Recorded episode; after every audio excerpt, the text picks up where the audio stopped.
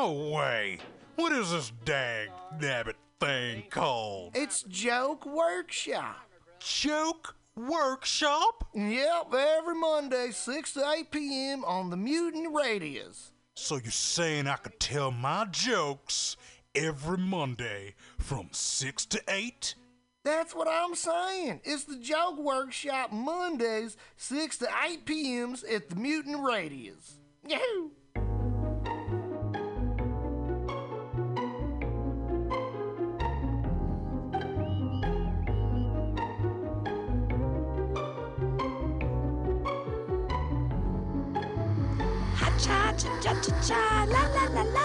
La. Ooh. Ah, we're back. We're back. We're back in studio. in studio. Yes. It's it's the AltaCast here on MutinyRadio.fm and .fsf, but we're in the some call me Tim hour because whatever. Because because I got I got to get cat food, which was important to keep my cats alive. They're nice little creatures. important. Oh yeah. It's uh yeah. I think the last time we did in studio was I want to say maybe the first week of March of 2020.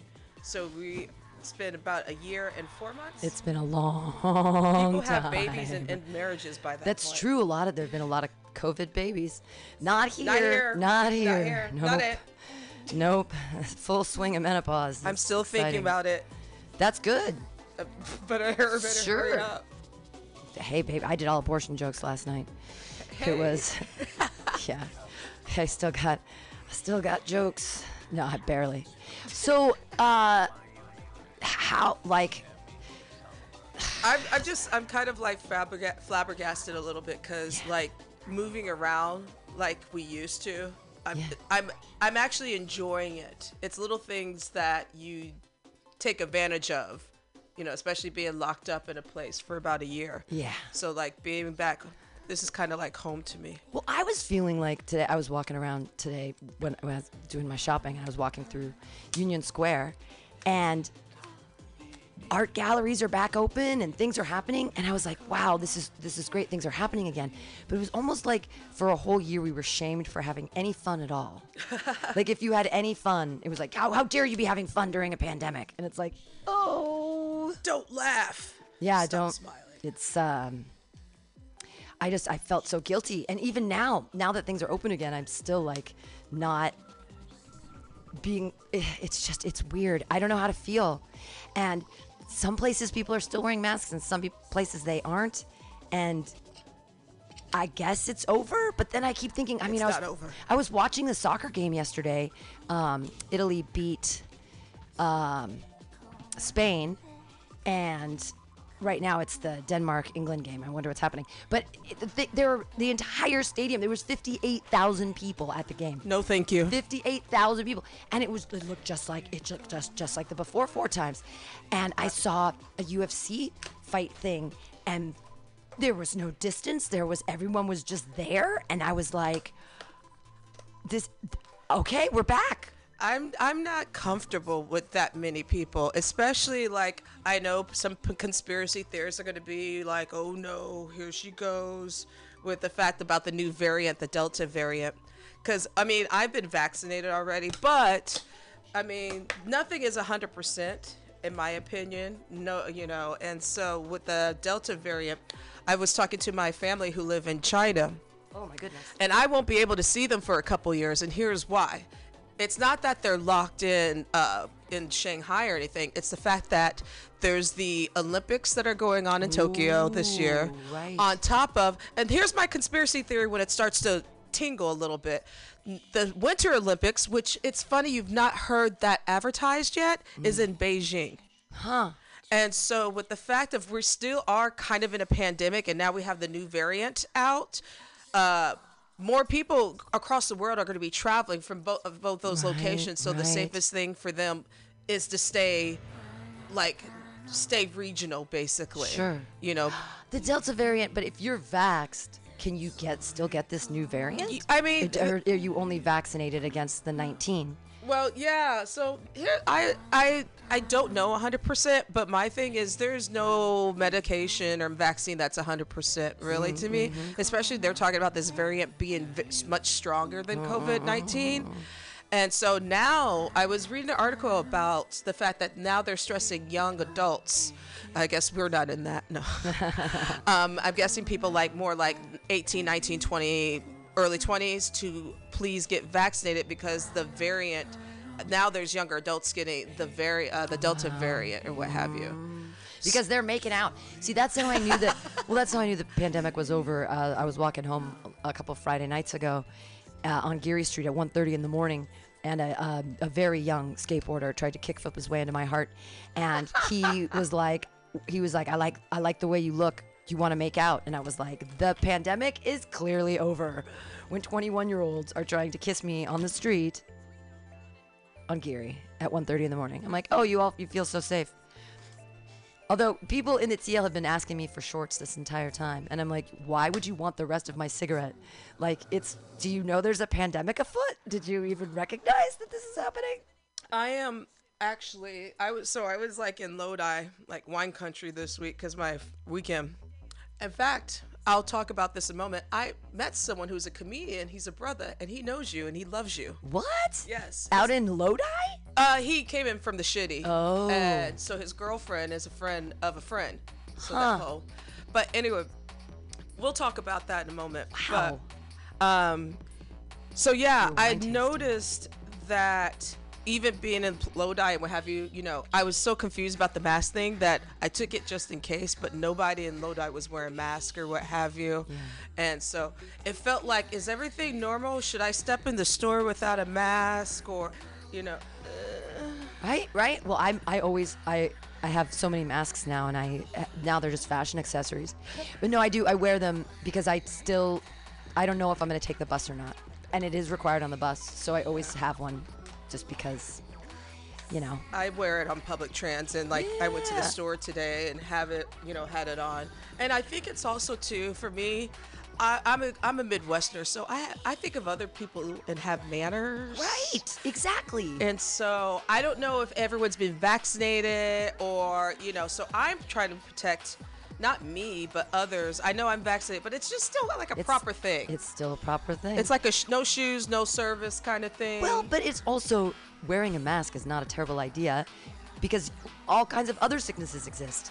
It's not just. COVID 19. There's colds, there's bronchitis, there's there's all kinds of things you can get like that are just about the flu, a normal like just sickness, yeah, you know? So, And I think you you we talked about this I don't know how many times, but the fact that matter like once fall comes and the cold season, I yeah, I still will possibly be rocking my mask. I'm gonna rock the mask. I don't mind the mask. I actually kind of like it because it gives me more anonymity mm-hmm. when I'm walking around. If I have my mask on and sunglasses, who the fuck am I?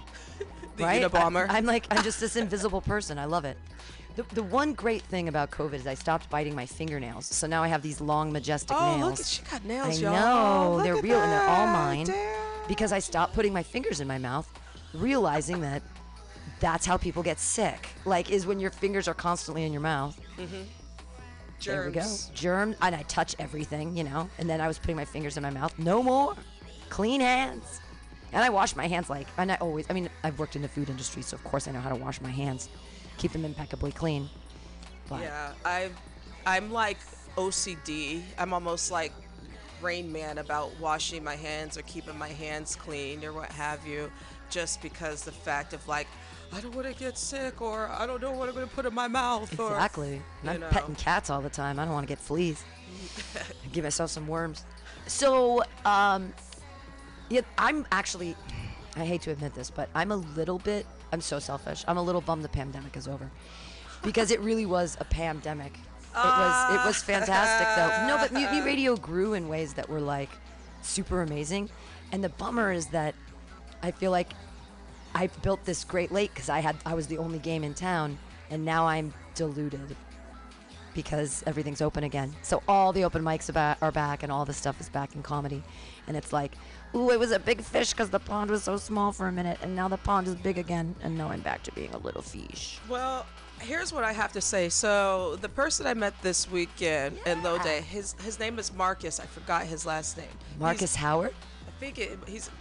Uh, He's he has brother. brother, but d- different colored Color hair. hair, yes, yeah, that's Marcus him. Howard. He's lovely. Yeah, Yeah, so he's really yeah, he because I was telling him like uh, you know do the podcast. He's like, oh, you know, so and he we were shooting the shit about comedy in San Francisco and about the different comedy clubs and what have you, and we talked about you know he was telling me about some of his um you know experiences like in the comedy clubs here in San Francisco versus of course Oakland and what have you. Yeah, yeah. and how there's just not that community here in SF and then there's somewhat of a community in Oakland but it's uh, but he was talking about too like how some of the co- comedy clubs are just like I don't know like he, he did say he, he disliked them. They're just like I guess he said kind of off.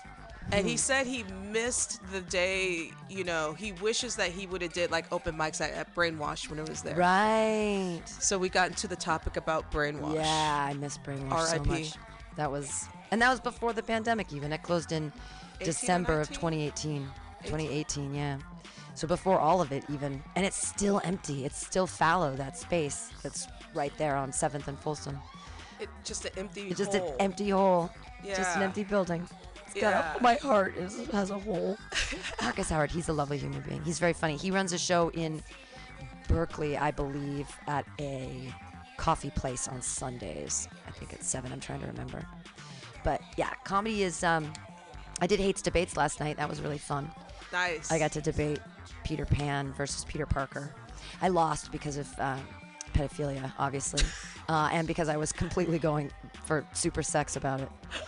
Um, he was at 1904, the character, and he has an interracial polyamorous relationship, right?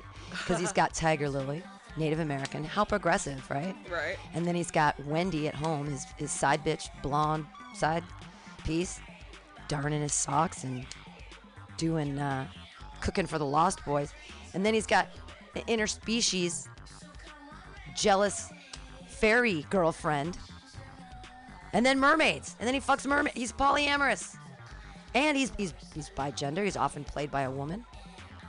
Bisexual. Clearly, there's a metaphor with the pirates, butt pirates. Duh. Right? He's really good at sword play. means he's got a huge dick. There's peg legs. Thank you. See, I got good. I got good laughs last night. I just didn't. I just didn't win, which was fine. Which is fine. He is. I'm. I'm in. Well, and I, I'm. I've been watching that soccer. I tell you, I love it.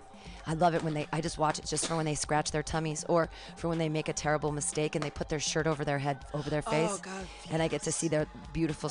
I have a thing for perfect stomachs. It's just Oh yeah, it doesn't have to be like that hardcore six pack or anything. Just- Just, like the soccer, uh, football, football. um, their bodies. Like. I've always been attracted to foot. Not Because they're running. They're running and they're perfect. It's like it's like bike messengers.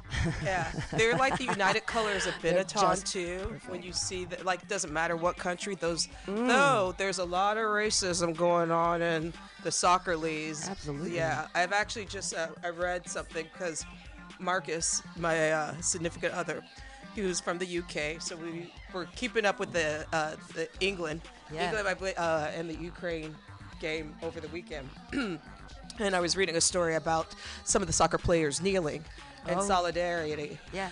And a lot of people um, uh, were booing. You know, the same sh- stuff that goes on here in America, KK. And uh, and then uh, there is also like still like certain uh, players get bananas thrown at them What? or what have you. Oh yeah. Oh, they're really bad in Italy. They're notorious in Italy about throwing bananas at the uh, African or black uh, players. And then of course with the um, Palestinians. Uh, a lot of uh, soccer players were in solidarity with the Palestinians and had the flag up, people throwing things at them because we know what happened last month with Israel and the attacks in Palestine. But, but, but, but that's the thing is who actually knows? You ask ask any American, they'll be like, "What happened? Is what there Pro was Israel. Wait, what what happened?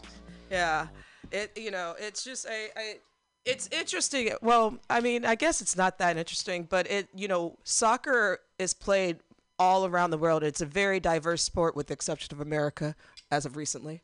Um, and now the fact of like white supremacy has hit this all-time high where a lot of us are not going to take it anymore. We use sports or entertainment or music, you know, to have our voices. And so it's nice to see across the world that the solidarity is going on and they still have to take the shit with white supremacy.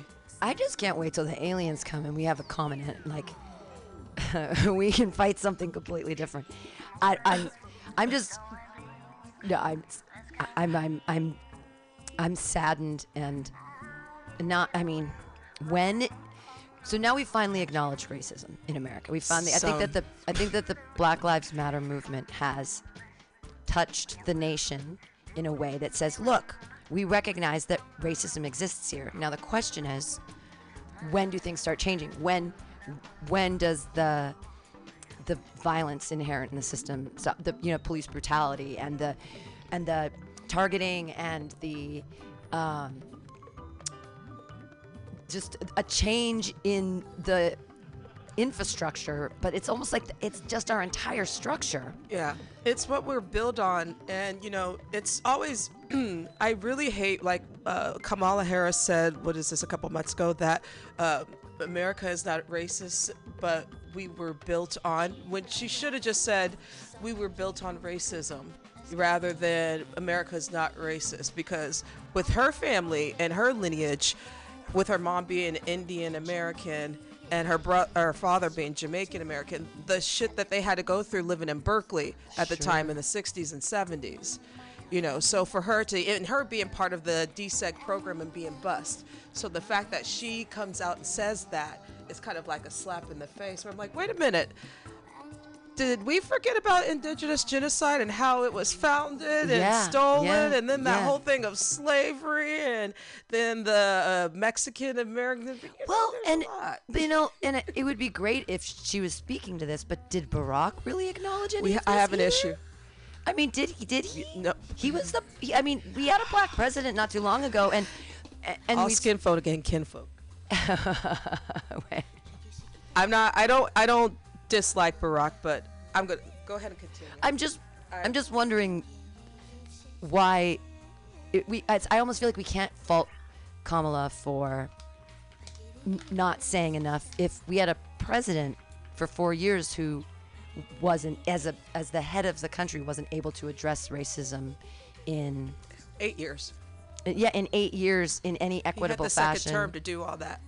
so That's the that's the problem that I have is his second term Sure. because now he's doing all these interviews and stuff talking about reparations Oh, and good. police brutality. Oh, good, but too late. I like you know he is. I like that. That's the But thing. can the president actually speak? I guess they can. This is what the president is supposed to speak to. Right. Right? I mean, because Trump certainly spoke loudly in opposition. I mean, that he stood up and said that this was stolen and, and whipped up all the people. What if, what if we had a time traveling bus and we went back and had a little come to Jesus talk with Barack and said, hey, what if he would have had a speech where he would have stood up and said, police brutality needs to stop, reparations need to be something we have to look at as a nation. Right, We have to look at the the economics of what what happened, how the country was built. If he would have stood up, what would things have changed? Would there be major change? I think liberals would hate him.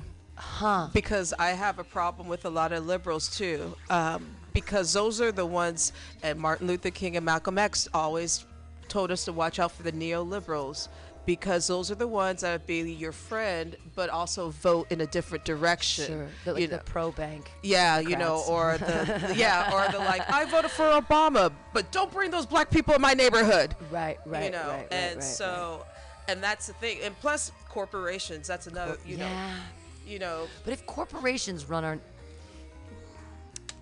so the then maybe the only ones who can have effective change are corporations. So do we need like corporate structural change or do they just need to give money? I don't I don't Money know. Money out of politics. Well, and all this new Bitcoin stuff, like it's not even real money, but it's real. And then people, I, I just, there's so much economically that I can't wrap my head around. That This- shit's confusing. The stock market's legalized gambling. All of that new currency is made up currency, but they're mining it with. I just, I can't understand it. And I know a lot of people are investing in this, and there are people with money. I don't know. I just, maybe I'm such a socialist that I just can't conceptualize what I would do with money. See, I, I, I'm more. I'm a democratic so- so- socialist. I don't even call myself left anymore because I don't. I don't like to call my. I, I'm a left-handed. I'm. I'm a democratic socialist progressive. That's what I am. Right. I used to call myself liberal until I read a little bit more into it. Yeah. And then also being disillusioned with the whole uh, Obama administration. Sure. Um, but nobody, nobody ever talks about who are the the only people who criticize Obama are like we usually go white supremacists because so I haven't really heard any Oh. oh, sorry. POC saying, you know, maybe Obama wasn't the best thing since um, Jesus came to town and sliced bread. You know, like yeah there's actually so a lot of news i listened to i was uh, like as i came in i was listening to uh, there's this guy on uh, youtube jeff waldorf uh, waldorf nation which is a progressive uh, channel um, he's a white guy out of michigan but he talks about you know obama. And then there's a black news channel that i uh, watch roland martin uh, who is an astounding journalist. And he talks about and i love the way he especially hearing it from your own kind it's nice to hear the fact of like he did he, he calls it and says he did not do enough. Right. And you know and especially when he talks about the second administration he talks about the fact of with uh with uh, with the police brutality bills and wh- especially after Tamir Rice when he, Obama did give a beautiful speech after uh, the Tamir Rice the 12 year old boy that was murdered in 30 seconds when he had a toy gun. Oh um, when he said that uh, that Tamir looked just like me when I was 12 years old. That could have been someone like me or my son nice speech, but there was not enough effort within the Department of Justice. And he also talks about, uh, Roland Martin talked about why these Democrats did not put any more seats into the Supreme Court. Oh, know. That's where we're at Yeah, right now. and that's a problem because the the new lady, and it's nice that there's another lady, but she's She is a cunt. She's to, she was on Scalia's. She was one of Scalia's um, intern people. She worked with Scalia hand in hand, and so of course she's not. Of course she's going to try to overturn Roe v. Wade, and the the concept that we're even getting back inside women that we're gonna we're gonna take away the rights, the human rights of, of women in the United States if we overturn Roe v. Wade. And I mean, even now, I, don't- I it's like hey, I ain't got a dog in the fight, except that I'm a woman, and it could have. Ha- I mean, I'm lucky that in my entire 46 years on the planet, it was legal to make choices for family planning Right. that could, you know, because it's your life. it's your body. It's your body, but it's but nobody can live your life but you. And and it's so funny. And I was thinking this today when I was super high and walking down the street, like, this is my life, and I love it, and I'm glad I'm living it this way. And the only reason I've been thinking a lot about life is I had two friends die this week. um, oh, I'm so sorry. of overdoses. And uh, so everybody be careful if you're doing any powders, any part. I mean, it was Fourth of July, man. People partied too hard. If you Was it with Yayo and the it was with all of the, we, and that's the thing is, who knows if there was fentanyl in it? Um, but this weekend, two people I know under 35 died of uh, drug overdoses, and it's like it could have been bad cocaine. It could have been laced with fentanyl. They might be related. They might not. I'm just so if everybody, you know how San Francisco works. If you choose to do powders, which I'm not gonna, I'm not gonna yuck your yum. It's not my yum, but if it's yours, do your thing. But just be safe. And there are test strips out there. You can at least like if you get a test strip, you can at least test for fentanyl because that's the stuff that's gonna kill you. You, and I cannot imagine why anyone would cut cocaine with fentanyl. It doesn't That's make sense. evil. It's yeah, it makes no sense. It's though. evil, and plus, as a drug dealer, you're killing your you're killing your economics. Yeah, you're, you're killing, killing the people, people, you supply to. So mm. who is going to like? who could you can't sell to a dead person. Right. But I don't even know if it was lace. It could have just been too much ketamine. It could have been anything. Could have been a heart attack uh, brought on by um, excessive drug use. I mean, I knew I know these people did that stuff, and it's so it's just it's hard because it's like I think about. And it, and it brought back up thinking about Frosty Nugs, and, and he died of appendicitis. But it made me think at any moment I could be dead. Like at any moment, something could happen you know, hey, I was hit by a car, but not, I didn't get hurt. Yay. But I could get hit by a bus. I could get hit by a train. I, all these, ju- just at any moment. I worry about mass shooters now Right? a lot. no, exactly. And I could be at a comedy show and somebody might hate me and, and shoot. I mean, any, there could be any number of ways. And I could just, I don't know, have a heart attack. My kidneys could, who knows? There's a billion things that can happen. But things that could be avoided. I mean, like you know, I, I mean, I talk about how much I like cocaine, and I haven't did it in a long time. But again, I do think about that story that you told me about your friend uh, that passed. Was it last year, two years ago? Uh, that she was like in the bathroom, and she partied and she p- died or something. Trying to, I, I'm thinking about the three ki- the three kids on Haight Street that all died at the same time because they thought they were doing meth and there was fentanyl in it. oh, Jesus. Uh, yeah, yeah. Well, it's I mean it's it's just a shame when people die and they're so young and it's drugs. And I don't want to be like drugs are bad, kids. and Dare to stay off drugs, but just be It's, careful. it's like someone's out to kill people who are doing drugs. Maybe, Seriously, like maybe. Conspiracy hat is tingling a little conspiracy theory, yeah, part two. But I mean, I was just thinking like about well, then there's COVID. There's all these ways you can die, and I definitely don't want to die. But I also want to live every day as if if I die tomorrow, do I feel cool about it? And like, yeah, man, I live. And I was thinking like, am I bummed that I never had kids or? But no, because I've spent so much meaningful time with so many children as both a teacher and a nanny, and like interacting with them and feeling like, you know, I, I mean, I feel fulfilled in that way. I don't feel like I really missed out on anything by not by not being a breeder. Um, because I still I enjoy every every day of my life feels like vacation, you know, and it. And my biggest decision is like, do I want to do I want to drink for free tonight or do I not? I mean, it's like because tonight at my show, like I can drink and and I'm an adult. It's just like I'm in a candy store and I can actually buy the candy, which is weird. And I It's- still feel like I'm a kid and I shouldn't be able to have access to all this fun. Yeah, it's like, do I get to go to Greece sometime next year, Right. or you know, or should I just stay and go, you know, go to Portland? You know, Right, these exactly. options. Do I have to choose private school or public school? Yeah, exactly. well, and I just can't imagine. Have I mean, it's hard enough to be responsible for my cats. Th- mm-hmm. that I was like, oh, I I ran out of cat food. I need to get that, and I was like, oh, I can get it later today. But I thought, no, I need to have this when I come home. So to be able to go out and get, the, I was like, look at me providing for my cats, and it's just stupid kibble. I can't imagine having children and having to wake them up and feed them and brush their teeth and clothe them, and I, my life would suck so much right now if I wouldn't have had. Uh, I guess it was seven years ago now, six, seven years ago. So I would have a six-year-old or a seven-year-old right now if I wouldn't have had that abortion. And I do not lament that decision for one second. I cannot imagine the person who would be the baby daddy. I don't think that he would have been stoked about it either. Um, our whole lives would just you have to become so responsible and if Yeah. you there's so much pressure because and you know what else there's i don't necessarily like the feeling of ownership over another person that sort of icks me out like the concept of a mother lo- making their child and feeling like i made this i own you that feeling of ownership like it makes me feel a little bit icky like ugh because i don't even f- feel like i want to own my partner like i don't have a partner right now i'm i've been very single all through covid and nobody's after me hey out there uh, is anybody after me nobody's Twenty-one-year-old wanted to make. well, the 21 year old wanted to make out with me. On, he looked like a child. He was too young. Do you know what I mean?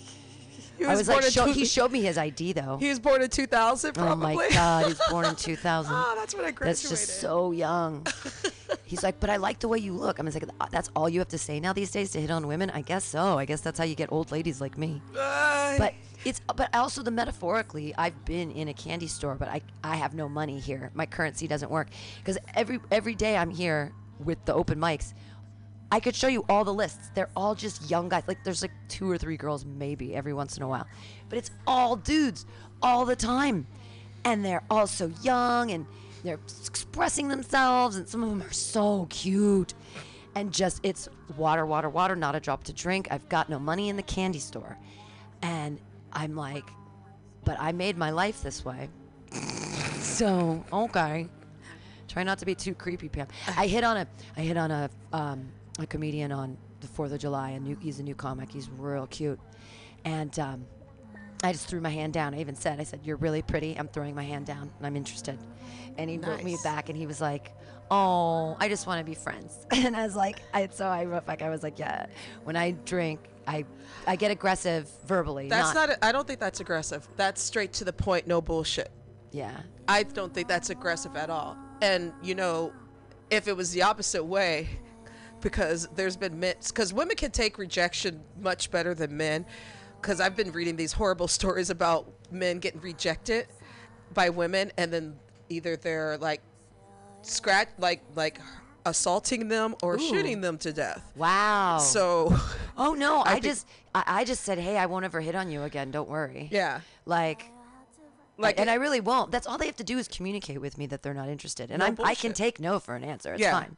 Don't, don't lead a person on either. Be like, oh, okay, so maybe we could go out sometime and mm, blah blah mm, blah, Well, with- without saying not really- no. Well, and I mean, I was I was hoping.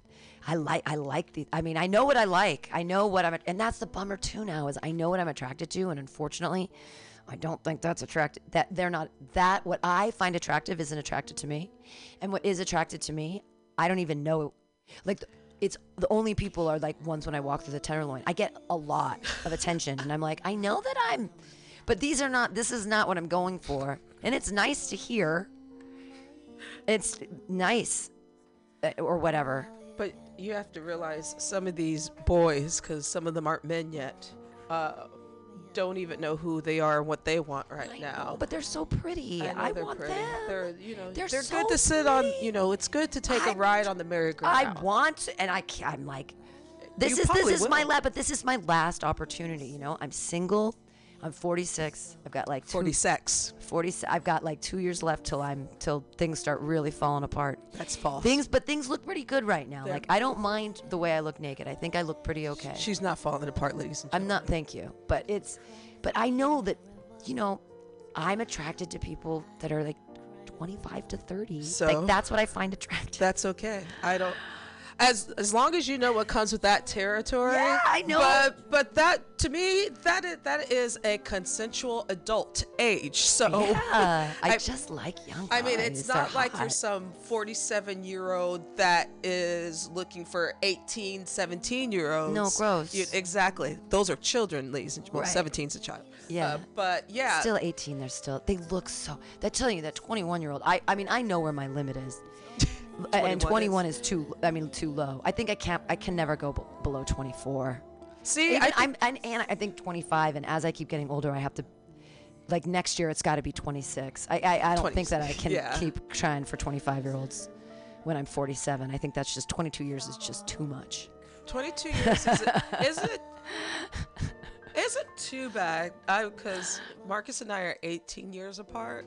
Yeah, but um, but I I do like the fact that you're you're you know you're stopping you're starting at an age where they start to establish some kind of own thought because Oh, I'm only and I'm only attracted to like smart people too. It isn't like that's why I sort of only go with try to go for which is a mistake. You don't try to go for comics. But uh I, I go for comics because that's what I'm attracted to is really intelligent, witty people that are self-assured enough to stand up on stage and tell people about it. Like I find that att- really attractive. Like I'm a chuckle fucker that became a chuckler. it's not like a chuckle fucker. Yeah, that's what they call people that like to fuck comedians. Where they're like, it doesn't matter. Yeah, it doesn't matter what they look like. They like them because they're funny. You know, chuckle fucker. chuckle fuckers. Yeah, yeah, it's a thing. Oh man, I uh. That's why comedians can be ugly. still I still get Because Still get people love sense of humor. It's sexy. Yeah. Well, I'm tr- I'm telling you, I'm trying. I get up on stage and I tell, I literally tell people, I'm only doing this because I'm single. Like I want to date. I please ask me out. Like buy me a drink. Yeah, please Say I'm afford, pretty. Please, yeah, please afford to buy Pam a drink and dinner. Don't be a bum. I mean, Dinner? no, No we're not. dinner. No one I don't me food. think she's even asking for much. Like, you don't have to be a lawyer or a fucking doctor. At least know. have like have some kind of stability. I mean, even if you're on food stamps, I don't give a fuck. As long as you like, I mean, I'll take you out to dinner on food stamps. Fuck that. He takes you out. I'm old school. Court me, and then I'll suck your dick. No one's ever. Yeah. I've honest. It makes sense. Full court press, baby. Um, I've never really been courted though. I, I that's never really happened. I've never had a guy that's like been like. Yeah, ever since I was in high school, ever since I was a child, it's always been. I've always been the aggressor because because I'm an aggressive person, and that I think that turns men off. Uh, yeah, as I as the Cry Me a River song, and it's funny because we're trying to light this bowl with these terrible matches that are being the worst matches gonna. ever of matches. I was thinking about running to the store. Oh, I did grab it. You got it.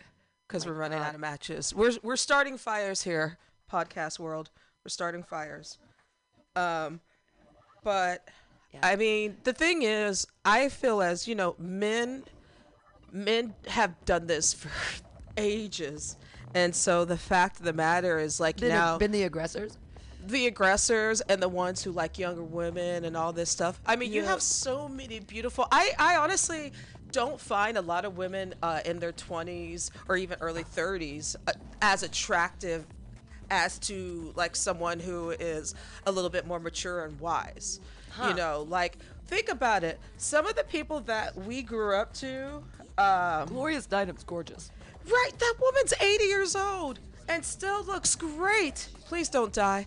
Uh, Tina Turner still looks fucking oh, yeah, amazing. absolutely. 80 De- years Demi, old. Demi Moore. Uh, Demi Moore, she Dolly needs a lot of mental issues. She has mental issues, but she's still gorgeous. Halle Goldie Berry. Hawn. Goldie Hawn. Halle. Janet fucking Jackson's 55 years old. Jesus. I mean, Madonna. Madonna, please stop getting all the work done. You just, Just you would be happen, great. You'd yeah. be great. I mean, the, and plus, there's nothing wrong with getting work done as you get older. Helen I'm not, Mirren. I'm not. Helen Mirren's, yeah. She's yeah. super hot, yeah. Yeah, I really Gloria Steinem. I actually just watched an interview with Gloria Steinem, and I I thought she was still in her 70s, but she's like 80, 81 years old, and I'm just like, you get it. Yeah, she's amazing. She's amazing. Well, and so I recently reread this um, feminist manifesto from Mina Loy, and I believe it's from 1914. And it was really interesting because even in 1914, she talks about how women they trade their virginity for someone to take care of them. And marriage, it, and, and this is 1914, and I think it still exists that there's this purity that women hold on to and they trade that for marriage and security. And if they don't, and then rich, then they have to bear children, and, and that's like the deal because it's all about their worth is in their reproductive system, and that's what they're selling basically in a sense to a man. But if they don't put this high price on their virginity, on their hymen, then they're a whore, and they can never get. Then they. they- don't because there wasn't access to jobs then. There was it was very different. So you're either the mother, you were either the virgin who became the mother, or you were a whore, and that was it. Those, that was it. So she actually, in her feminist manifesto, asks that we surgically remove girls' hymens at puberty.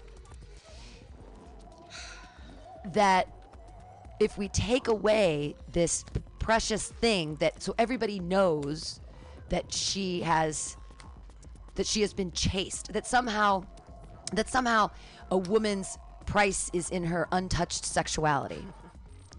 If you can remove that, then you give you give women power again, and that that's what we have to dismantle. And I, it, it's an interesting manifesto. Now you went with the surgical removal of the hymen. I mean, I guess it's a little fascist.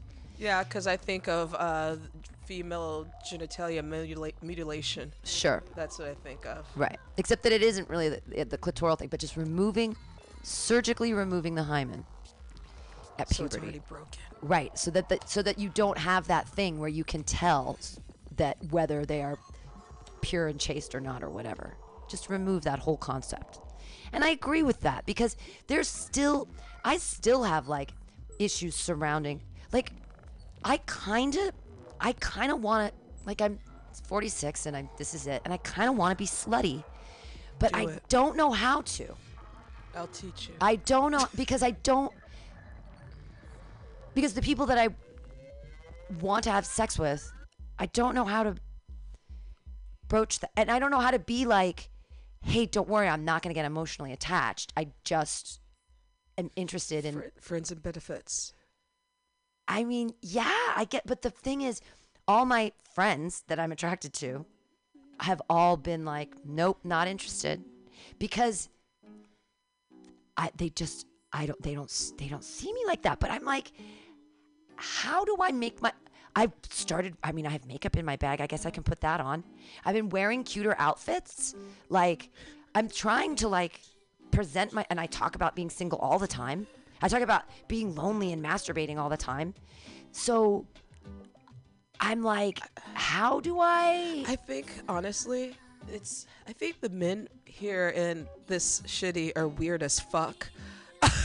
and the reason why I say that because I've seen some of the most prettiest women get shut down or stood up by some goofy dude, you know, because there is a short, you know, there's more men approximately more men than women I believe here. Is that correct or is it more no, it's the opposite, more women than men. I can't remember I don't know. it's I forgot. Uh, but I just I just and just seeing the stories of like even my other friends who are single and trying to date. I'm trying. I mean, I'm not on any platforms. I'm not on Tinder. I don't want to do that. That's gross. No, this is just even meeting people like at the park or like, you know, like just good old fashioned fun. Yeah, meeting But- at the store. Yeah. Oof, And I, it just seems like men here are a little bit more scared. Or are they are they gay? It's is it know. me? Well, and I'm the people I'm attracted to are not like traditional people. Like, I mean, I got a huge heart on for bike messengers. Like any bike messenger, I'm just like, holy fuck, you are perfect.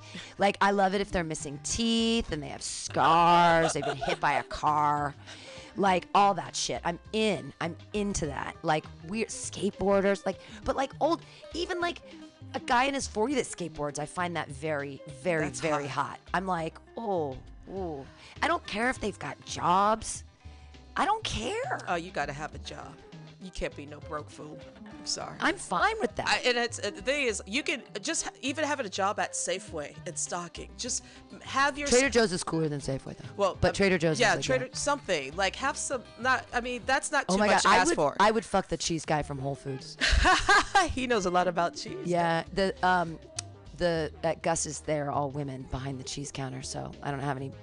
The one don't- down don't have- here? yeah, I don't have a dog in that fight, but um, the and they're opening up a new Whole Foods right by my house too. Oh, I I'm I always Shit, check out the cheese guy because I'm like, oh, I like your job. The- I'll get to like you, baby. I got enough enthusiasm for the both of us. There's sometimes uh, in the whole play check. There's like the beer guy too, Mm. and then I noticed like uh, some of some of the men in the meat department. I was just like, look at you. I mean, I hate the white coat, but you probably look good under it. See, I'm being I'm being a pervert. Oh, I'm such a pervert these days. I'm, I'm. This is the menopause thing. I'm checking out like every guy. I think I have like one egg left. I haven't had a period in like 11 months, so I think I have like one egg left. We'll see. And then, but my entire everything in my body is screaming like men, men, men, men, men, men, men, because it's like this is it, girl. This is the last chance for. But it doesn't. My body doesn't know I have an IUD. Maybe I fooled it. I'm like dummy. Nothing's going. Nothing's going in down. Nothing's taking up residence inside my tiny apartment in my It's uterus. not your last chance though. You haven't hit 50 yet. That's when the real fun begins, but from what I've heard. well, but it's the I'm telling you, it's the hormones that are coursing through my body that are making me like fuck everything, and not in like the fuck everything way, but like in the I'm like ready to have throw down for some crazy orgy shit. But then it's like COVID happened and it's all scary and like ugh, I don't know, and I. nobody's it's been so long since anyone's like leaned in to try to kiss me in a romantic way for the first i love all of that shit too that's the best thing i would think about dating is that you get a bunch of first kisses where people like where you're like ooh people are interested in this person's interested in me and i can tell Yeah. let's do this i mean that hasn't happened to me in a really long time Yeah, it, it just, I don't know. I, mm, I think it, I think people are a little bit more scared, especially like with hooking up with people. It what it From looks that way, right? Yeah, you know because you know they don't know even if they're vaccinated. Like maybe that you know I don't know if. They're with someone that hasn't been vaccinated. It's coming. Right. It's almost like the HIV scare. I was gonna say, of what's the 80s and 90s. What's scarier though? Do you think? H- what was scarier, HIV, or COVID? AIDS. AIDS, is scarier. I think it, it, it's still out there. Yeah, but the thing is, AIDS isn't scarier because we didn't shut down the entire fucking world Because it for was just for AIDS, gays. right? But isn't that crazy? It was another virus that was in. Well, it was sexually contagious, which is incredibly contagious. I mean, I didn't know you could get it through blowjobs until I was 25. Thanks, internet. Um, I didn't know. I didn't know. Um, but I think that COVID, we took.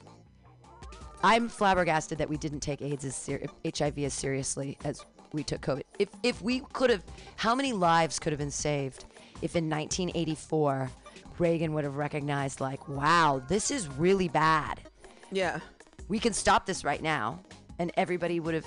What? Why didn't we shut? I mean, Oh, I could tell you why. Reagan didn't, well, he never took it seriously, but let's not forget it was until 1985 when his homeboy Rock Hudson, who was a undercover homosexual, Yeah, uh, yeah, they- Mm-hmm. died of AIDS.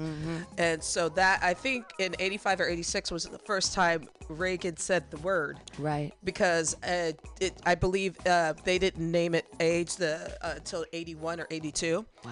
And so I've I'm glad you mentioned this because I've been looking at some of the old um, news clips of the 80s about in San Francisco, like was it Yeah. Channel Seven?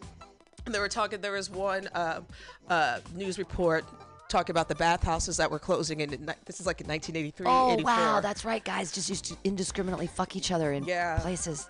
And so Fun. you have Dianne Feinstein, who she's a terrible person, uh, who I believe was mayor at the time, and they were interviewing her about the shutdown of the bathhouses and what have you. So it was really a trip watching that. And this is when I, I was watching this like during the time of COVID because I like to torture myself.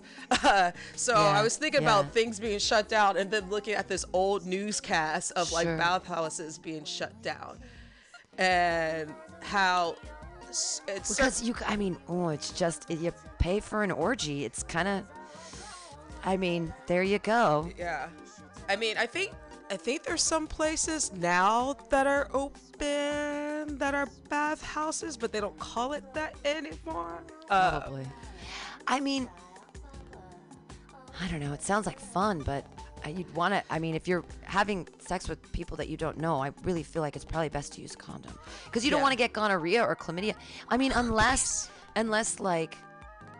It's a, unless it's a party at a doctor's house and they already have the shots lined up for you, and you're just like indiscriminately fuck, and then at the end everybody gets the gonorrhea shot. that's such a great idea right?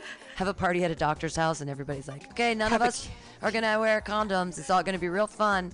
But there's Plan B and there's the gonorrhea shots at the door. there's a there is this uh, tally of uh, uh, people like would you uh, raw dog on the first date unfortunately i am guilty of this but there is a more majority of women that said yes men and women and kind of scared me a little bit and kind of made me reflect back to the stupid crazy irresponsible shit of doing that. Not all i was never like that all the time but there have been some times like that I did that on the first date and the things me not respecting myself and my body and putting myself in that kind of danger with not knowing this person and not seeing them again, you know, Sure. is a very scary thing. Uh, yeah. you know, because I don't know if this person has HIV. I don't know if this person has herpes or gonorrhea. Yeah. Why am I doing this? Oh, because I'm drunk and I I have I see dick. Yeah. Yeah. You ever sucked a dick just because it's there? No, that's one of Brady Pearson's new jokes. It's very funny. Brady Pearson's new jokes are, are funny about that. He's like, oh, the COVID, co- the COVID's over. like or was that Peter Struckmeyer's joke? I'm sorry, I don't know which one of you, but both of you are hilarious, and I love it when you do dick jokes in front of the guys. Um, they're very funny comedians, both Brady Pearson and uh, Peter Struckmeyer. Is Peter on the? No, Peter's not on the show tonight. Who's on the show tonight? Matt Gubser. He's really funny. Uh, my buddy Pam Quinlan is up, is down from Portland, and she is hilarious. She has these penises that she dresses up. She has these dildos that she made like Barbie doll outfits for, and she does puppet shows with the penis penis puppetry. Oh, cool. They're all. It, she's fucking hysterical. She's hysterical. puppetry. She, yeah, she's got all these dicks, and the best part is that she flew down with them, so she had to bring them on carry on. And I hope, I hope TSA. I was like, you need to TikTok it. You need to have someone there to TikTok them opening up all of your dildos and dresses. It's too perfect. I don't know if she did or not. We'll find out tonight. I'm just imagining on TSA, you know, when on the monitors they show. Yeah, oh, and all you see is these phalluses. Yeah, Going she's through got a yeah, she's got a bag of dicks. like, excuse me, ma'am. is. Can you tell us what these are? Those are, ba- a, those are penis puppets. Uh, Phil Riston, who I don't know, he's from LA. He's going to be here. There's more people. Uh, uh, Jack Ferguson, which is funny because my phone changed his name to Hack uh, Fragile, Hack Fragile, instead of Jack Ferguson. Hack. Hack Fragile. I thought that was funny. It's just the letters are close to each other, and my phone is stupid. Wait, did you get a new phone? No, it's the same. I've still, it's still a tiny computer in my pocket. Um, and who else is on the show? There's more women. I can't remember. It doesn't matter. I'm high. I need to get. It's gonna be a good show. Though. Yeah. I, Oh, Ner- Narek, Narek de Barbaric. Narek the Barbaric. Yeah, That's a nice name. yeah. I need to come out of my shell and come see these shows. I'm slowly, slowly coming out. Yeah, Literally. exactly. Hey, I'm, I, man, I'm ready to come out. I should start trying to date women. I mean, that might work out. I, who knows? We shall see. Though a lot of the lesbians live on the East Bay because they can't afford to live over here now. Ah. Man, I don't know. I, I'm definitely not gonna. I'm not gonna. Everyone keeps saying that I should get a dating profile, but I just don't think that's a good idea. I think that that's a bad idea. Why do you say that? Um, because I'd rather get rejected in person. No, I don't know. Um, I just, I just don't see it making sense that I fill out some form and there's some algorithm that says this is a person that you'll be interested in, Yeah. and and the people that I would be interested in wouldn't really be on a to have a dating app. I think. You could. I mean, you know what? As I, I once was one of those people. You know that I'm like I'm not going to go on a dating app because you know I'm old fashioned. You know I go out anyway. Why can't I meet someone? But when POF came out, plenty of fish, uh, which was free because I refuse. I I would refuse. I refuse to spend money. Do you have to on. pay for Tinder? I don't know. I think it's free. I don't know. Huh. Bumble is a good one from what I heard. That one I think you have to pay, but I've heard some success from that. Because And- the women women have power in that one or something. yeah, and Bumble, it's back. not like Tinder where it's like swipe left, swipe. I mean, I mean you swipe, but you women take charge Huh. of that one. Um, so, but I was also anti like social media dating and like I'm like I mean luckily I met my guy through per, like you know where I worked but I was reprehensive because I'm like what am I what kind of story am I going to tell oh I met him on this app Right. you know or Yeah. that's that I've had some dates on these apps and the awkward some have been great and then some have the uh, meetings have been awkward as fuck Huh. where it's just Yeah, like I would find that very you- awkward. Yeah, like, are you, or you know, just uh, it's just kind of weird, you know. But Well, I, I'm out like every night of the week. I perform actually every night of the week this week, and twice on on Saturday. I'm double booked. I'm in front of people. If people were interested in me, they could come up and talk to me. yeah, But maybe I don't know. Maybe my act puts them off, or maybe people aren't chuckle fuckers. I don't know. I think a lot of men uh, are intimidated by smart women and independent women and women who are funny as well because and outspoken because it's intimidating for them for some men it seems that way i know when i was like doing a lot of more comedy like I wasn't dating that much because I'm. I, then someone, one of my friends, actually told me. He said, "Toya, it's because you're intimidating." I'm like, wait, what? How am I intimidating? He's like, you've got a lot of things going for yourself, and the fact that matters is your personality. Some people just can't ha- handle that, and I'm like, well, I, I guess I won't be able to handle them. right, exactly. So why would I change myself to? But that could also be the fact that you're intimidating to some, and I don't know why. I mean, you're pers- you, you're personable. If someone says hi to you, you'll say hi and have a conversation. Yeah. So it's I don't know how people are fucking weird. I know. I'm just gonna keep putting out the vibe of like I'm available, Right. and it, you know it'll either something will happen or it won't. And it- but also the problem is I'm st- I'm still hung up on, hung up on the kid. Like I can't. I can't, I can't. I just can't. I can't get over it. I can't. I've tried. I've tried so hard. It's it, it's hard, and so and it's, it's, nothing's ever happened. Yeah. It's all fantasy. It's all in my head. It's, I've made all of it up. this is the other thing that's crazy. I learned. So I thought I've always thought that I was a witch, and that I had magical powers. And now I learned that it's actually just. Um, it's called um, generated, uh, volition generated piloerection, and it's That's a big word. it's the ability. Piloerection is goosebumps. So goosebumps are usually caused uh, in everyone else in the world, almost. In it's a very very rare that what that I have this, but it's um, it's a fight or flight response, and it's automatic. You can't nope. You can't trigger. You can't trigger it happening. But I'm one of the people I can trigger it. I can trigger my own goosebumps. So all this time as a child, I thought that God was speaking to me because I'd read the Bible and I'd get, I'd sort of affect myself in a way and feel emotional and I'd get goosebumps and I'd be like, wow, God is speaking to me. Um, and then when I didn't believe in God, I was like, oh, it's the universe and it's all of these other confluence of events and you know proximity equals fate and all of this you know that there is nothing is random that everything is connected. And and I have and I and, and you know and I'd have the feelings I'd get the goosebumpy things and then someone would text me. I'd, I'd be thinking about a person and then they'd text me and be like oh my god I have magical powers. This is super cool. Well come to find out from reading these studies that it's GVF um, or v, VGF volition generated um, or GVP p- peleo erection I can give myself goosebumps. So it's 0.0007% of the population can do it. you can give yourself goosebumps. I can give myself goosebumps. Like I can, like I'm gonna do it right now. Okay, hold on. I can. I do this little thing where I, and then I kind of, They're all gonna laugh at you. yeah. but it's a feeling. It comes over my whole body, and then I get this like really intense. And so, the, so this guy is doing a study on it. This doctor, because no one's ever studied it before, and that they happen to be incredibly sensitive people. Now, here's the craziest thing is that as I'm thinking all this walking down the street last week, and I'm like, so God isn't real, and I've just been giving myself goosebumps. This is so dumb.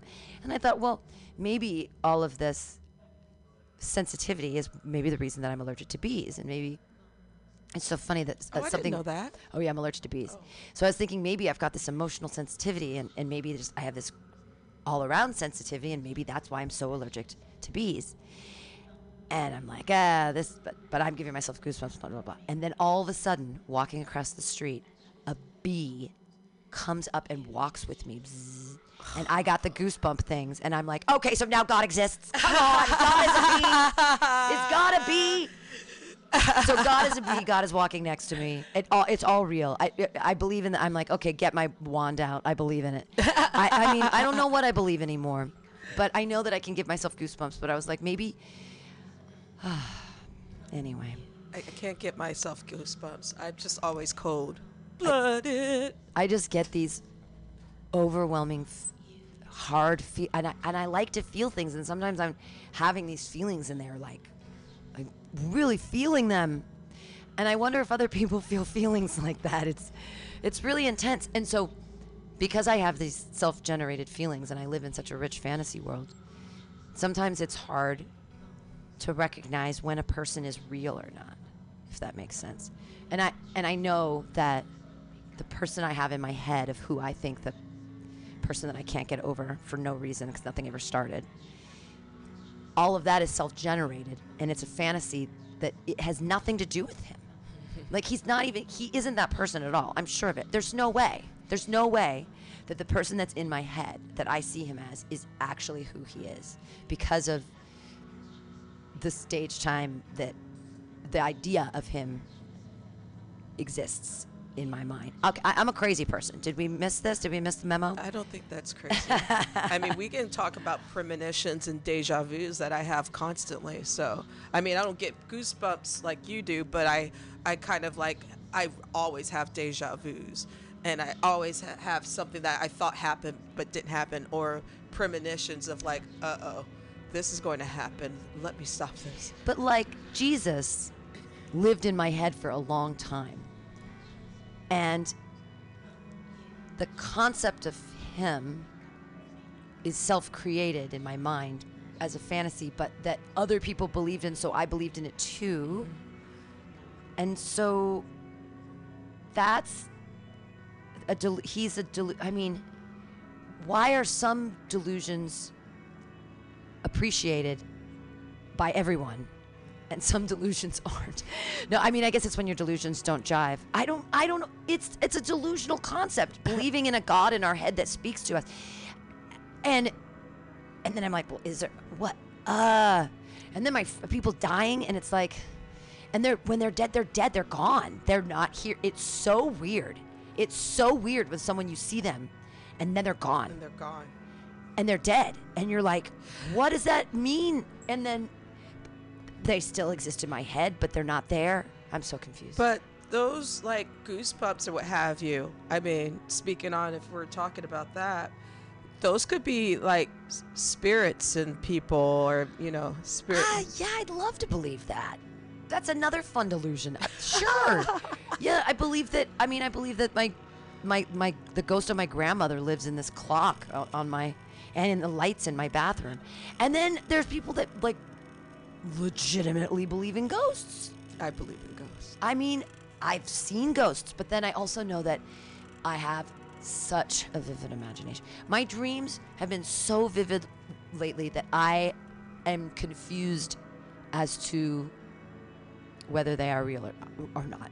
They're so vivid. And I'm like, it's a whole nother world that I'm indulging in. And it's people that I'm thinking about in this world. So I continue, like, I feel like I don't know anybody because everybody I see is a delusion that I've constructed in my mind of who I think they are. Does this include like relatives as well? Oh, I don't talk to them. What relatives? Who are they? Jesus Christ, are you kidding me? I thought you, no brother. Well, I mean, I'm not going. I mean, It's not since. No, we don't. We haven't communicated really since since COVID, um, since before, and I still haven't. Um, I mean, I talked to my dad on the phone, but not too like months ago. I didn't even call him on Father's Day. I'm such a jerk. I'm just, I'm just a jerk. No, but if they wanted to know what was going on in my life, there's ample opportunity for them to ask as well, and they're not building that bridge. So, and I'm so busy, I just don't have time to build bridges to only feel disappointed by the people closest to me, or that are suppo- supposedly supposed to be the closest to me. So, I'm like, eh, whatever. That was another thing I realized this week is I've been some people have taken me to task and they've been like, gosh, you know, you just you're so hard on yourself and you just need to believe in yourself and whatever you think is what you think is important like like, you you are important you do you're, you're doing well your things are good and you have to tell yourself that and you have to take Yeah. you have to be able to pat yourself on the back and be like happy for yourself but the reason that it's hard for me to be proud of myself is that that's not a model that's existed in my life like mm-hmm. because the people that are supposed to be proud of you for who you are aren't they don't li- i know my family does not like me they don't like who I am as a person. And that sucks. But It's supposed to be about unconditional love. I mean, but what is unconditional love? They don't like me. I get it. There's people I don't like too. Like, I mean, there's people. People spend time around the people they want to spend time around. That's the end all be all of life.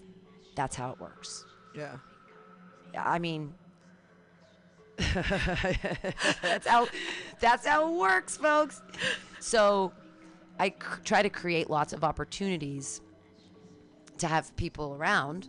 Like, you know, I did the Fourth of July, and I do stuff at the station and all of that. Um, but you know,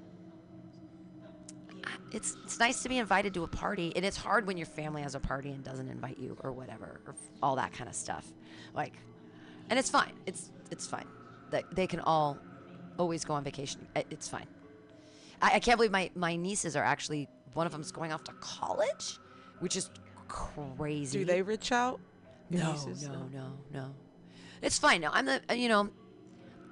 I'm I'm I mean obviously I'm nuts. I'm talking about Jesus living in my head and, and believing in ghosts and I got a wand in my backpack and I you know You're I not an evangelical, so no, you're No. not nuts. no like I mean last night I was I was like oh why was my bill so expensive and it's because I I only had 3 beers but I spilled 2 beers. I spilled 2 beers.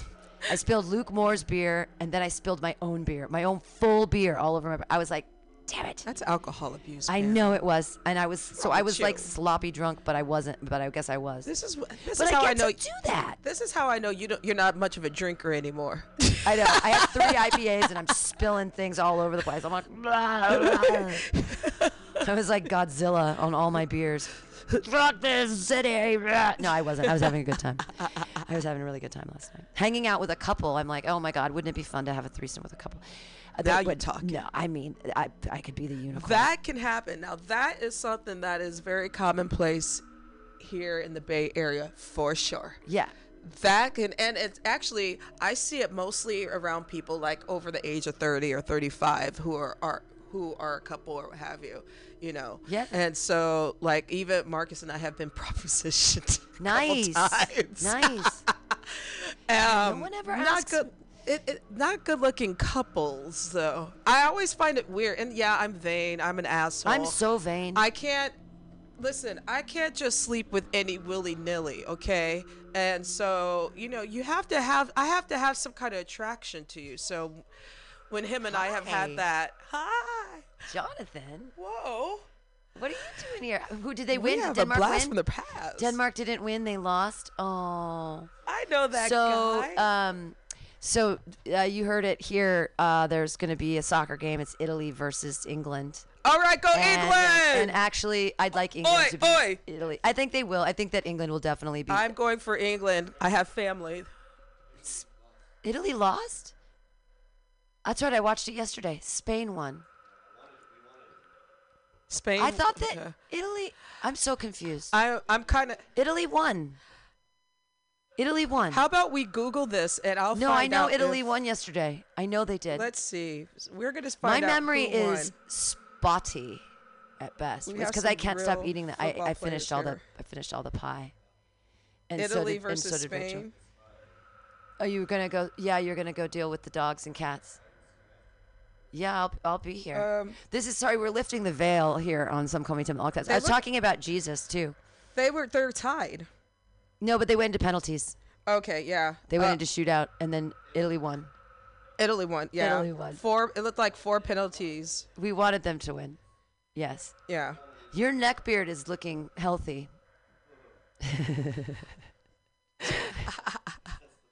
Do you want to see my wait before you leave? You got to see my outfit today. I look like um, I look like a Star She's Wars giving had an abortion. I look She's like giving me Mad Max I, vibes I, too. I look like I look like Star Wars had, had an abortion. if you guys could see this outfit, yeah, she does have some like Luke Skywalker stuff, but I I still have like the first Mad Max in my head Yeah, I, I look like or Road I look or like Road Warrior. I look like Star Fox. Star Fox fucked uh, Roadwear. Is that your baby? Give me your baby. Dingo That's from ate Road my Warrior. baby. okay, good luck with the dogs and cats. It's cute, right? It's a cute outfit. Thanks. Yeah, if you guys could see it, you would love it. Skypunk, Starpunk, Star Punk. Starpunk. Star Punk. There we go. That's, Starpunk. that's actually a great. You Sure. might be creating something, a new trend. Sure, mm. yeah. Well, I, I mean, it's just comfortable, and it means I got to I got to do some handstands today to remind myself that I'm still young. Did you just say handstand? Yeah, handstands, cartwheels, got it. Because I'm wearing pants today. I was wearing like a skirt yesterday, so I couldn't. Oh, we should have gotten a a lighter from Jonathan. Oh shit, we need fire. Yeah. Because we're starting fires here. Yep, starting fires. Starting fires. Oh yeah. I mean, it feels it feels it's we're- back. It feels like it feels like the best kind of therapy. Oh, totally. Because it's weird. So we, I, I have been doing it from like my house and stuff via phone. Yeah. And it just, you know, it felt good at the end, but it feels to be good in studio and stuff like that, where there's like you. It's always good to do things in person. I know. Yeah. Zoom was Zoom was weird. Like it's fine. And there's I did meet so many people and I did get so many opportunities to I mean to be part of the Edinburgh Fringe Festival. Um it's going to be amazing and it's going to be through Zoom. And they're actually going to do some of it in person and they were saying, "Oh, you could come out." But I'm like, "I can't go to Scotland next month. That's crazy." But you have friends now in yes, Scotland. Yes, I do. I have friends all over the UK and people that I've hung out with, you know, every other week for a year, and we've and they've been really supportive with my writing, and we've been supportive with each other's poetry and all of that. And it's funny because I've never met any of them in real life, but I feel like I will Yeah. someday. It's weird now how I mean I even I used to make fun of people that you know had formed these relationships online and what have you, and I'm like, but you don't know them.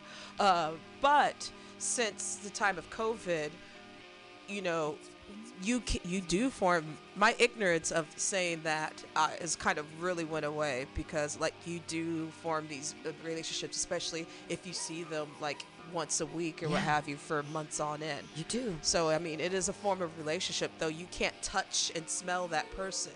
You know. Do you do you know of anybody that had like Zoom relationships? I can't imagine. I mean, I guess it's fine for a long distance relationship, but I mean, what do you do? You set up your computer at, at the desk at the table and you have dinner with them. That's so. It just seems so weird. Like trying to share your life Sure, with a person who's far away. It's six thirty. Time to zoom. What, honey? Yeah, exactly. Right. Yeah.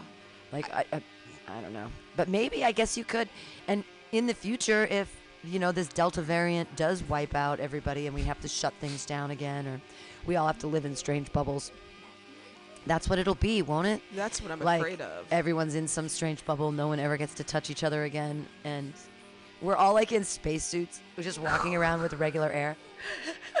yeah, that's the, you know. I'm really hoping that you know things don't get too crazy again to the point where we might have to shut down because of this new variant. But I also feel we might have to shut down because of some crazy ass white supremacists. Yeah. Because they're fucking mad.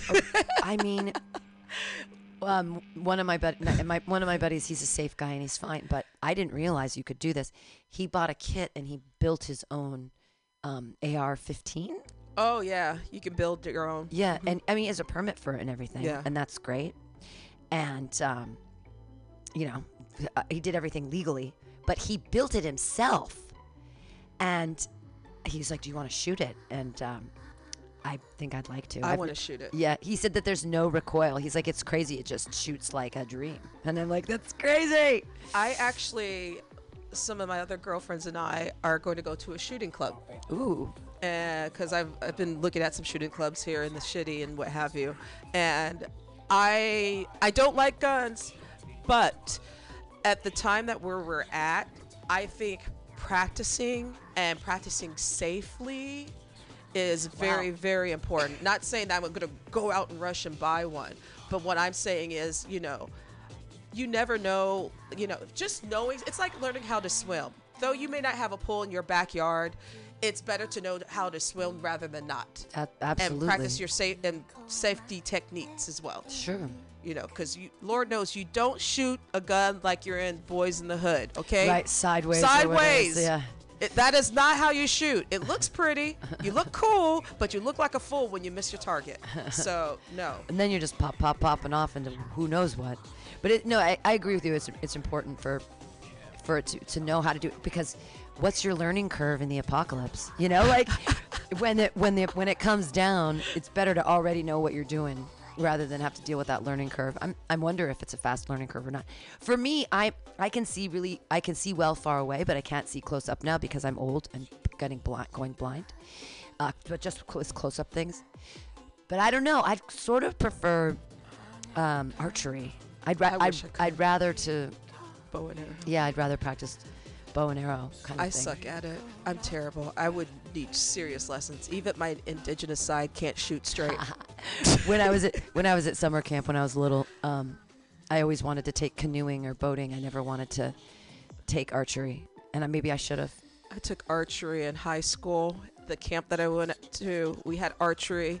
Uh, when I was a camp counselor, we had archery, and even at the bar that I worked at in Chicago, at the t- at the second floor, uh, my boss had uh, a target and bow and Wow. arrows. So after Wow. work, we would go.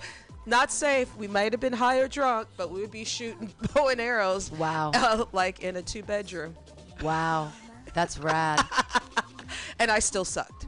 So How many holes were in the walls? Oh, I had blurry. Yeah, I don't know. Yeah, I don't know. God. All I knew is like, wow, I am not good at this. And a lot of my friends were like, yeah, you're not. Yeah, that's funny. I would I would like to be I would like to be able to um I don't want to murder squirrels. That's not the right thing to say. but during the apocalypse I wouldn't mind having the ability to capture my own meat. Oh, excuse me. Oh, well, yeah. Like learning how to hunt is very, very important. You know, I even want to learn how to fish again because I haven't went fishing since probably I was like a teenager or early 20s. And so I'm so obsessed with watching this show, Naked and Afraid. I've watched it Oh, Naked like, and Afraid, yeah? I've watched it for since like season one, and so like I'm I would could never do that shit. Why not? Uh, barefoot, I gotta have shoes. It's one thing to be naked, and plus snakes. Can't you make you can make shoes you out can of make shoes, but depends on where you are, because you know it. De- they could drop you off in the Saharas of Africa or in the fucking swamps of Louisiana. How many days are, do you have before they or yeah, what's the prize? So, so uh, that's the thing. I don't think there's a prize. So, but from what I've read, a lot of people do get endorsement deals and what have you. Uh, when they're winning and now, or when they win. So the original is like 21 days. 21 days. The one I'm watching this season is that's called Legends. So it's all the winners of previous um, uh, Naked and Afraid uh, seasons. So it's like 12 of them, and everyone, uh, and they're like in Louisiana, the swamp, and it's for, they're there for 60 days. So that means they're going through a seasonal change. Wow. So they started in the summer, and now it's getting it's fall, it's getting cold, and they're still naked. Okay. They're still naked. They didn't make themselves clothes yet. Well, they uh, well, it's Louisiana. There's not too much that you can make clothes out of. That's a thing. It, we're in the swamps. And they built a shelter though, right? they So, built yeah. shelters, yeah. And plus, uh, they did give them, I think, some uh, rawhide. Okay. Uh, Sorry, some hide. Is that what it's called? Hide. Yeah, yes. yeah, that's an uh, ibex To keep hide. them a little bit warm, but that's it. But they don't have shoes, so you know they've been stepping some, you know, stepping near like water moccasins and the gators. like I. Oh my god. Yeah. But the cool And part where's is the kid? Do they film themselves or is there a camera crew? Oh, it's a camera crew. It's a camera crew. I think it's on Discover. So, but if there's a camera crew, the camera crew could help them at any time. They just choose not to. They're not supposed to. I think there's a clause. And plus, I would be mad with the camera crew having shoes and clothes on. Exactly. That's exactly. the thing. But at night, there's no camera crew, so they have their own camera. So they Oh. vi- they film in night vision and what have you. Um, I think, but you know how TV works its tricks. Yeah. But- ah, my God, I would love to do naked. Are they regular people or are they all, all survivalists? Oh, some some are regular people. They do have like the challenges for 14 days who are beginners, which is really fun and interesting. But uh, some say they're survivalists, and then even some are like single moms, which is a form of survival. Right, sure. You know, like there've been like the past season. Could you do 14 days? Huh? Could you do 14 days?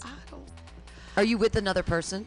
Yes. So there's you're but that person can tap out, meaning like Oh, if they can't if they can't handle it, you're gonna be by yourself. Okay. Yeah.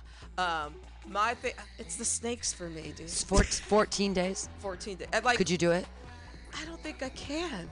I really think I'm a pussy. With the it's and it's the snakes. It's the it's the wildlife, but you can eat the snakes. That's the thing Yeah, about I snakes. could- yeah. You have to change your mindset, and you have to be like, snakes are good because they're food. It's a phobia for me. It really is a phobia, and especially like it because the locations they mostly drop you off at are in deserts and jungles. But they, there has to be a way for you to survive. Like they know Yeah. that there's they know where the food source is. There's water sources, so you're not gonna get dysentery. They have to move around a little bit. Yeah. But you don't, because you have to have fresh water source, because you otherwise you'll get dysentery. You'll get super super sick. Right, right. And so that they give you a map, and you know, well, the great thing is, you know, this is also a thing that I learned that they they live near the water source. Okay. But you you need to be cautious to don't live too close because of other wildlife creatures. Right, right, right. And what have you. But the way they hunt too, especially this season, you know, the tracking of the footprints and what have you. Yeah, yeah. Um, and also too, with the seasons changing, so there's less alligator alligators going a little bit of hibernation and Huh. snakes. So now they're looking for a bigger game. Yeah. So like deers, and now they have to worry about bears. Oh, my god! I worried. See, that's enough. Goddamn Right. bears. Yeah. Yeah. No, I wouldn't be. I would not be okay with the bear situation. it's the bears for you. For me, it'd be the bears. Well, because the bears can eat. I've seen the grizz. I've heard the end of Grizzly Man, and it's just so devastating. Uh, he, have When you he heard a bear? Like ripped it's up scary. by bears. But just the, a bear will murder you. A bear will rip you to shreds, and it's and they will rip, they will eat you, and and it'll be bad. It's not a good way to die. No, No, no, no. I like, would never want to get eaten by a bear. It's yeah, like I'm thinking about the venom of the snake, but the bear, it's just like one claw, you're gone. Yeah, and they're gonna maul. Well, yeah, then he rips you open, and then you're like takes out your guts, and it's a terrible way to die. Yeah, Terrible. that's a, see, that's another reason why I can't. Bears, bears bad. but but snakes, I would think of it as a food source, and so they wouldn't scare me as much. If I heard them, I'd be like, ooh, dinner. And and and they'd be easier, I think. Um, it'd be easier for me to eat them because a, a bunny or a cute little thing, a squirrel, I'd be feel so terrible. But a snake, it's like, ah, you just rip off the skin and it's, uh, it's just, uh, it's fine. Yeah, but they're so. The thing about what scares me is a lot of them are incognito. I almost said incognito. My bad. Incognito. Uh, along with like you know where where they stay. So like especially like um, certain rattles, Oh, they blend in. So you could be like going on a trail and it looks blend like you and you won't notice it. Like, and suddenly this- there's a huge snake. Nightmare. yeah, that's another thing. and they're in trees too in the jungle. God damn it. I, I mean, I would, I would. I think I could do. I honestly think I could do 14 days. I think I could. You should try I think it I'm tough. I think I'm tough enough for it. You should do it. I could do 14 days in the urban jungle. Yeah, right. well, the, fir- the first thing I would do is make clothing, though. I would make myself like a blankety thing. I would weave something. I mean, there's got to be some kind of fiber that can be woven. Some people use ferns depending on where they are. Uh, one guy one season brought duct tape. Smart. Uh, made shoes and duct tape helped build a lot of things too. Yeah, absolutely. Um, and then straw is also a good thing. Sure. But that depends on where you are. Right. yeah, braided into baskets, Yeah. Baskets, shoes. shoes. Yeah. um, and even um, but it's also for women you got to be careful too because there's been some horrific episodes of like women getting bit in the inside of the vagina because of certain bug bites. Wow. and cysts and what have you and medics have had to come. That's another thing. Wow. bugs. Wow. because some of these bugs aren't you're just you know everyday city kind of cockroach. No these are bugs that will lay eggs and you could actually get like some kind of septic ah! Like like Oh yeah God, like this bugs. woman was like she had to get a medic because you know naked and you know everything's It crawled up in her hoo ha and bit her because it wanted to be warm. Terrible. Nightmare. It's the worst nightmare I, can think of. Now, why isn't that in a horror movie? I don't A know. millipede crawls into a woman's vagina and then bites her and then lays eggs. And then she has no idea what's happening. That is a terrible horror movie It's a horrible, it's a terrible horror movie. that movie would have to be directed by a woman only Yeah, absolutely. Well, I, I mean, uh, you, it's like the ven- vagina dentata, the vagina with teeth. teeth teeth Yeah, that eat, and then you have it eat the bug. Well, that would be like more of like a claymation kind of thing. I am off the rails today. Um, I am. I'm off the rails. So I should tell you. I should tell you about my. Um, this is my. I have a. I have a reality TV idea. Ooh, let's go. Yeah, and I've I've said it a couple times, but I've already I already have it timestamped, so nobody can steal it. It's mine. And if it does exist, it doesn't exist yet. But if it does start existing, I'm gonna be like, eh, someone stole my idea, whatever. But this is my idea. And if you ever hear it from anyone else, I made it up. It's called Women of a Certain Age, and it's ten women over forty, and it's forty men under thirty. That's what you start with. So each woman is like a master in her field. Like there's a baker and there's like an ad lady and there's like, you know, and they're hot, right? But they're really like an improv dancer, dance thing, it's comedian, whatever, right? And we start with 40 men. And there's like a party or something, and they all sort of meet them sort of in a speed datey kind of way. And the guys all want to get drafted on their women's team. So the very first episode, each woman chooses two men to be on her team. So on the first episode, 20 guys are cut. So they're all going to try to, you know, and then they move into the mansion, right? So all the men, all 20 men, have to stay together like in a stable. And the women are paired off and they each have like their a bathroom and they have two big beds in this thing. And when other women get kicked off, they have the room to themselves. Isn't that nice? And you can invite your men. You could do kind of whatever. There's a special suite like the Tyra suite, right? Like where if you win the challenge, you get to bring your men into the suite and there's like a fun little dinner or whatever, right? So the women each choose two men to be on their team and they're like their coach. And when you lose, when the men lose and you lose them, when two men are off your team, you're out, right? So there's 10 women to start with. So the women have great odds. They have a 1 in 10 odds of winning half of this amazing prize, right? So one woman and one man at the end split this prize. And so each week is like a different challenge. Like the first week we'll say is bread baking, right? And it's just like the I Great like British show. Baking Show. And so all these, so the women are like, okay, so it's the baking thing. So they get like an afternoon to train them or whatever.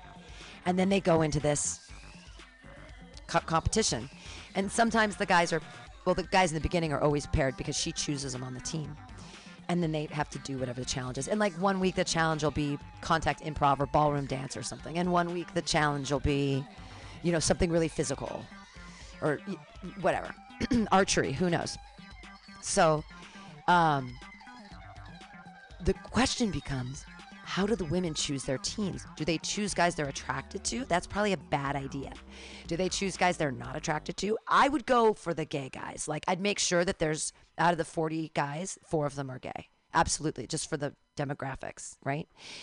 I would totally because I wouldn't I wouldn't want to be attracted to the guys on my team, right? But the other all these hot men are going to be trying to impress these women, and it'll be really great. It'll make all this drama because who sleeps with their men? Bisexual guys, you mean?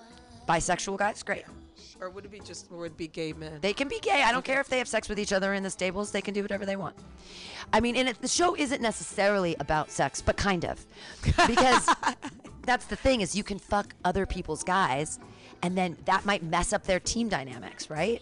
And then there's all this weird drama, and then halfway through, swap teams. So the guys that were on your team are no longer on your team, and now blah blah blah. So now you've got like a new team of guys. And what if you didn't like those guys? What if those guys you're like something happened, or you Right. already slept with them, and you're like, oh fuck, or something weird? Because of course weird shit's gonna happen. It's ten women over forty.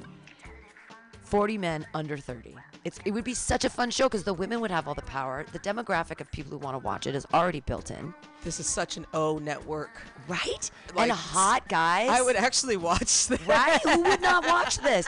And I would love to see dumb under 30 guys learning how to bake or like doing at the end, you know, they have Or to sex stand ed. up, right? Some any of those kinds of exactly Today like we're gonna learn about the woman's vagina and just you know yeah. Well, the, the thing is, scenarios. it would be really funny to have them teach a junior high because you could have a person who's been a teacher and that's her speciality. And she's like, all right, this week you're going to be teaching sex ed to junior high mm-hmm. girls. And that's hilarious, especially if they're like these kind of hot guys and they're trying to like be appropriate, or boys, maybe, I don't know, I don't want to make it gross or whatever, but, or college age so that it's fair. It's like a college class, something. But have them teach, which would be and it's I just feel like it'd be such a funny show because you'd watch them like try really hard and flounder and then try to impress these women, but then eventually they'd get to know each other and it's like something there would be a different dynamic. You know what this kind of slightly reminds me of when you're talking about putting them in like the like you know the career or environment that that woman is used to. It gives me a little bit, and you're probably gonna hate this, like uh flavor of love or rock of love Oh, sure. kind of tease Absolutely. because they would looking back those shows were really pretty fucked up. Uh, Yeah. but like uh from rock of love there would be the tour bus challenge. So degrading. But like he would get the women to see how long uh, see who would race to pack the quickest to get on the tour bus. Because that's putting uh, that's they're putting these women in a scenario of like the rock star lifestyle Right. you know because that's what he did.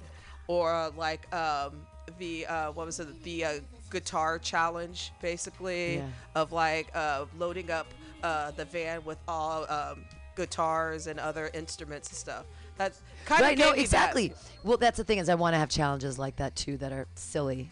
But then also, I just felt like it'd be a good tie-in with other, if it was on Netflix, to tie in other Netflix shows like The Great British Baking Show, because then the you could get baking it. is perfect because it also you know i think be- because there's also that stereotype that men don't cook and bake and what Right, have you yeah. so there's obviously there are going to be some men who are on these teams who don't know a lick about baking or what have you and then there's going to be a few that will come out and surprise a lot of the viewers and the women of like oh my god he's Yeah. like a master you know because you never know what you're going to get kind of Well, and it would be I would make them do like blind where they didn't know what they were going to do, and you lift the thing, and there's just ingredients, and then there's really scant instructions, so they kind of have to figure it out. But I'd make them make like something easy, like chocolate chip cookies, yeah and then but then you have them blind, and all the women would rank them, but they wouldn't know whose is whose, you know. that's smart And so you'd have the women rank the cookies, and so they'd be they might even not like the ones from their guys, and it, that would be really funny if I just thought of a, a challenge. The, Yeah. um,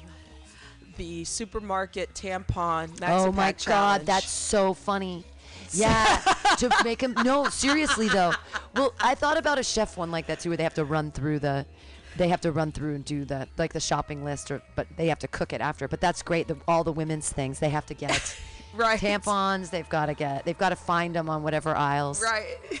Except if they're. That's the thing though. If the women of a certain age, they might not. I mean, they might be going through Uh, menopause. you would have to get like certain vitamins. Sure, and sure, stuff sure, like sure, sure, sure, that. sure. You know, Centrum for women. Yeah. You know. A supermarket sweep, and they're running around. I just think it's funny to watch uh, young men run around and try to win money. Especially if they're hot and they're they've built Yeah. up on their looks and Yeah. that's it. Yeah. Yeah. I I love to see them put in that like. I, I want to see some po- like a songwriting or a poetry challenge, something about like, you know, trying to creativity yeah yeah trying to woo women. Teaching preschool would be fun too. Uh, all that's those things are so actually a good one too. yeah. Make them You teach. need to make this happen, Pam. I think so. I think you would have a I've- bunch of viewers. I, have written it down and I've sent it to a buddy who had a show on Netflix. So hopefully he'll talk to his people and um, get that networking. Yeah, because I don't know anybody. I don't know anybody. I mean, I know people, but not in that actually matter um, in the world. Like, no, you know what I mean. Like yes, I do. Hollywood Ho- folks. Hollywood folk. I don't know them. I don't know any people in that industry. But I feel like this is my dream idea, and that it's I've my whole life has been leading up to this because I love reality TV so much.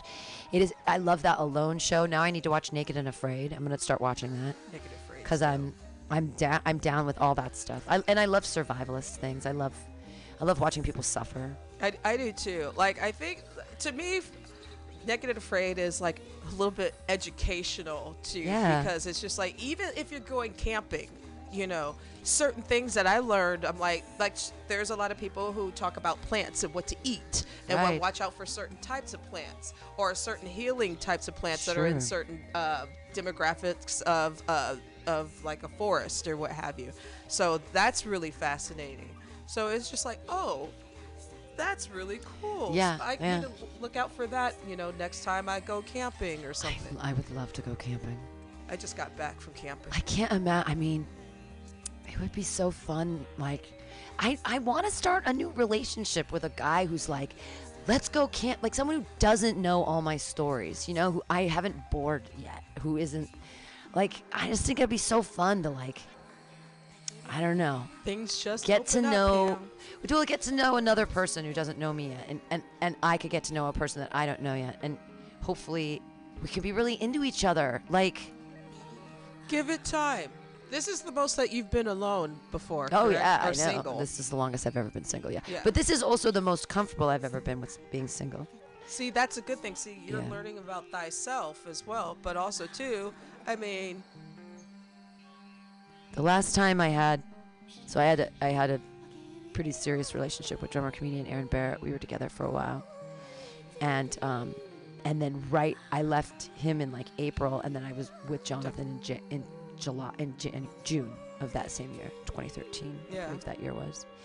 Um, it's and that's funny. And so then that Jonathan and I have been technically broken up for since COVID. So, uh, but you you guys still have a healthy rapport. absolutely, Yeah. but- absolutely. And I mean, but also too, it's healthy to like be single for a while and get stuff together and figure out, you know, thyself. Right. You know. I mean, I'm I'm so thankful for my cats. If I didn't have my cats, psh, I'd be. They really, they're amazing. They absolutely. Friends with fur are, are Are- a necessity. Well, it just makes I'm never, I never feel that alone because I act, have little beings that live with me, and uh, you know enough books to keep me busy.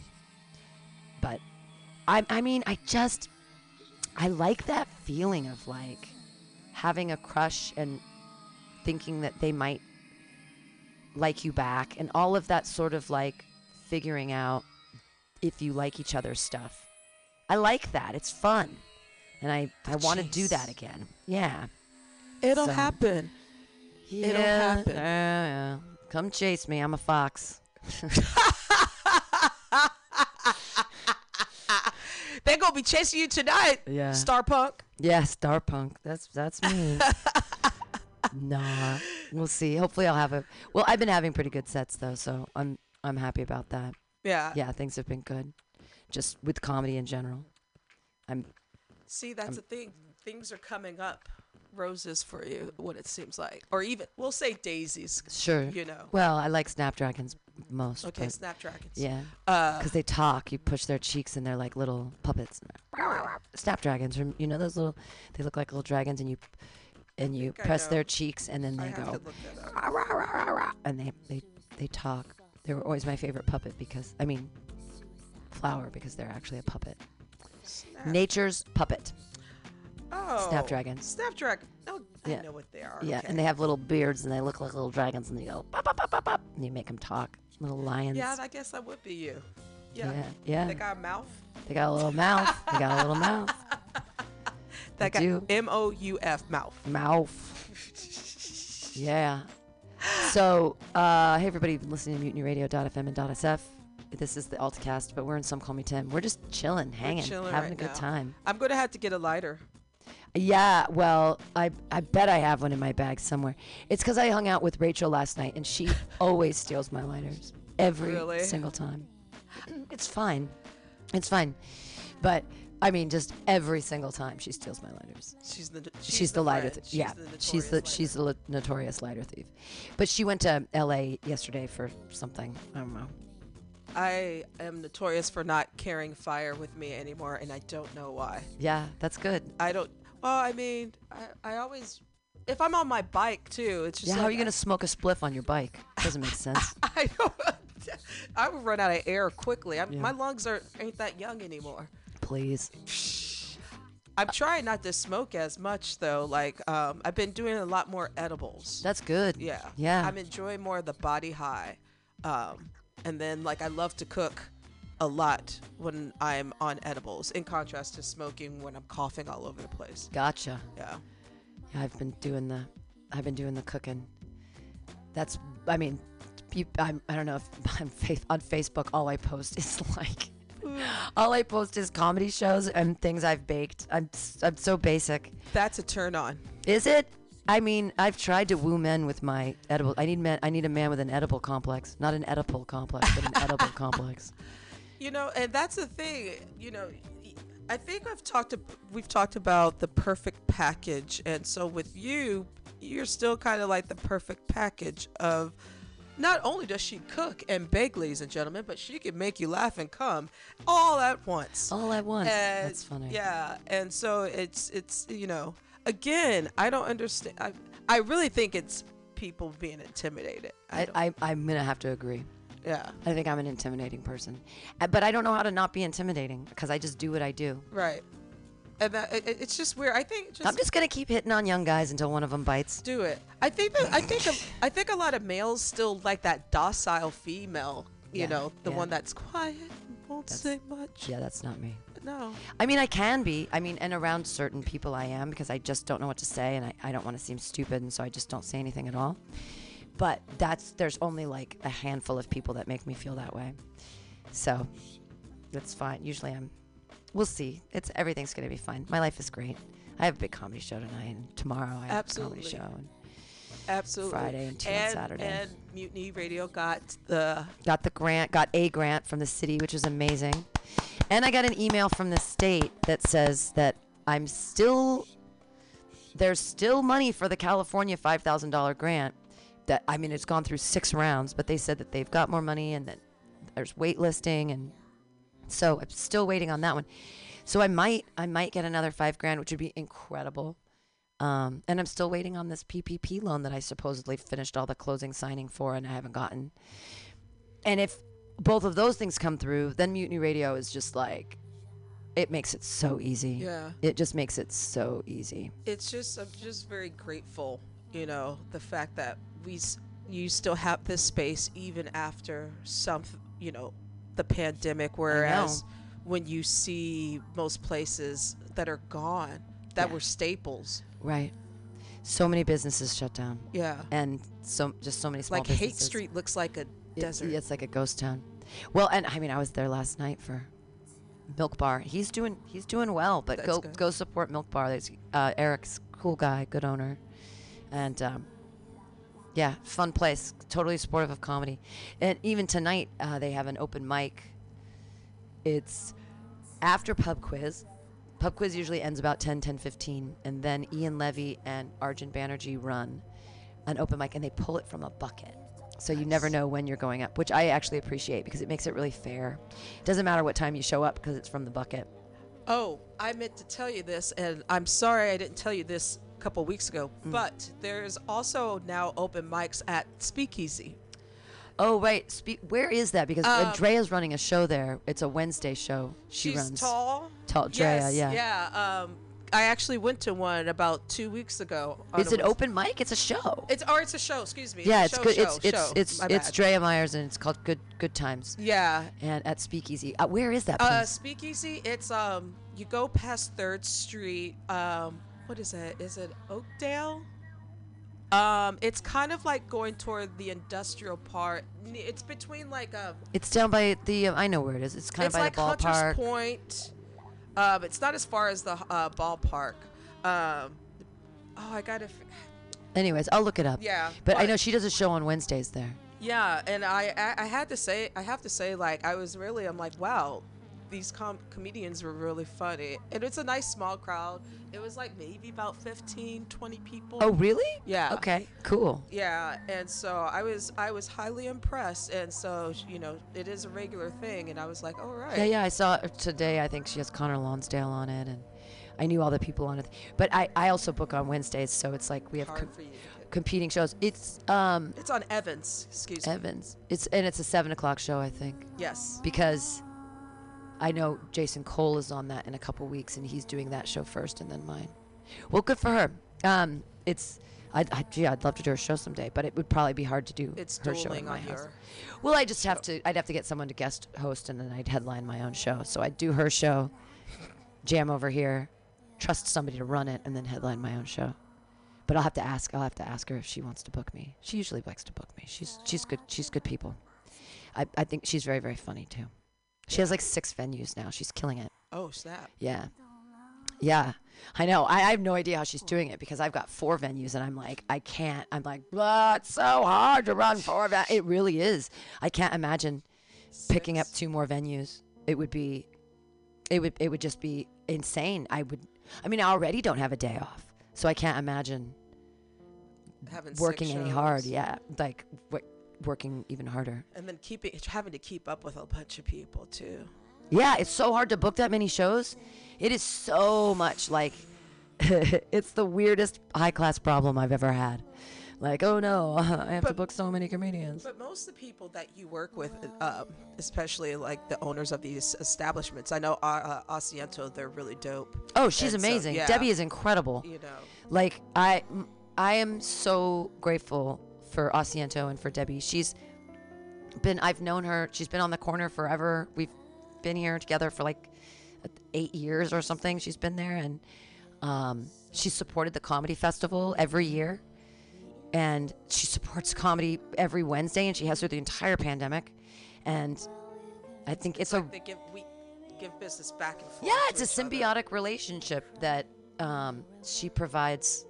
And also, I, it's so important for me. I, I like to feed my comics, and so I really like these shows where I get to. But she's so generous, and she gives them all food and drink, and then they get a cut of tips. So everyone goes home happy. Yeah. Like she's making money on the them. We're making. We're eating. I'm. Eat, I mean, and just providing food. I think it's just because I'm like this weird closet mom. I'm just like everyone needs to eat. No, that's that's actually no that that's being hospitable. Yeah. You know, you got to take care of your comics. I think so too. You know, having food and drink is a necessity because you're struggling already. Well, and last night I did. I mean, I'm not. I don't mean to complain, but I mean, I didn't. I had to pay for all my drinks at the show I was on, and it was like, oh, do the comics get nothing? Um, because it's then it's almost just like an open mic. I mean, I didn't. Even, I, I might get Venmoed. I don't know, but I don't think I get paid. I don't know. I'm not gonna complain until I know. But When when you find out. well, we'll find out. But if I don't get paid, whatever, whatever. It was a fun show. I made people laugh. I'm happy to do it. I'm lucky, and you know, grateful to be on other people's stages. Is PianoFight open? They're opening up next week. Ah, They're coming back. they're coming back. That's exciting, actually. That's 'cause, good. um, I was I was hoping that they didn't lose, you know, Well, their business. So a lot of there was a moratorium on rent, but it Mm-hmm. and I just got an email though about it. Just because there was a moratorium and you didn't pay doesn't mean that you don't have to pay. You still you owe. still owe them the money. So I'm not sure how they worked out that deal, but they're still there, and I think that's great. Yeah. I mean, piano fight's a really important part of the community. Absolutely. Yeah. You know, especially the fact that you know, we uh, we were just mentioning how a lot of these small businesses have like gone away. Mm-hmm. Like uh, we I mentioned Haight earlier, and then like even going downtown on Market Street. Yeah. like oh my god it's it's like i don't know it's just really weird and creepy You want to know what the creepiest thing is? That Louis Vuitton has had a line around the block for weeks. Even today, when I was coming back from Trader Joe's, there's a line around the corner for Louis Vuitton. I'm like, who has the money to spend the $4,000 on the bag?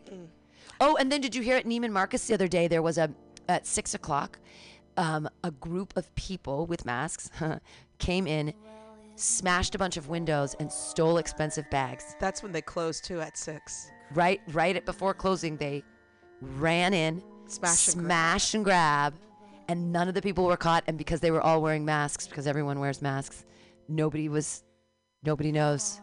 i for some reason i don't feel bad though my mom works at neiman marcus still Neiman Marcus in the city? oh yeah and back home Oh, in chicago Okay. but uh, she also told me so you, you mentioned louis vuitton she t- was like I, every day the gucci store has a line Isn't where that she crazy? has and Yeah. she's like i don't know where these motherfuckers get this Where are they money." getting the money from? yeah I'd, I'd I'm like, to know. And i think this is a problem people's priorities are all effed up Ex- exactly. you know those people waiting in line ain't got no louis vuitton money Yeah, right. It's a status symbol. it's a status, but it's played out. I mean, I have a Louis Vuitton, whatever. I have a Gucci bag. What?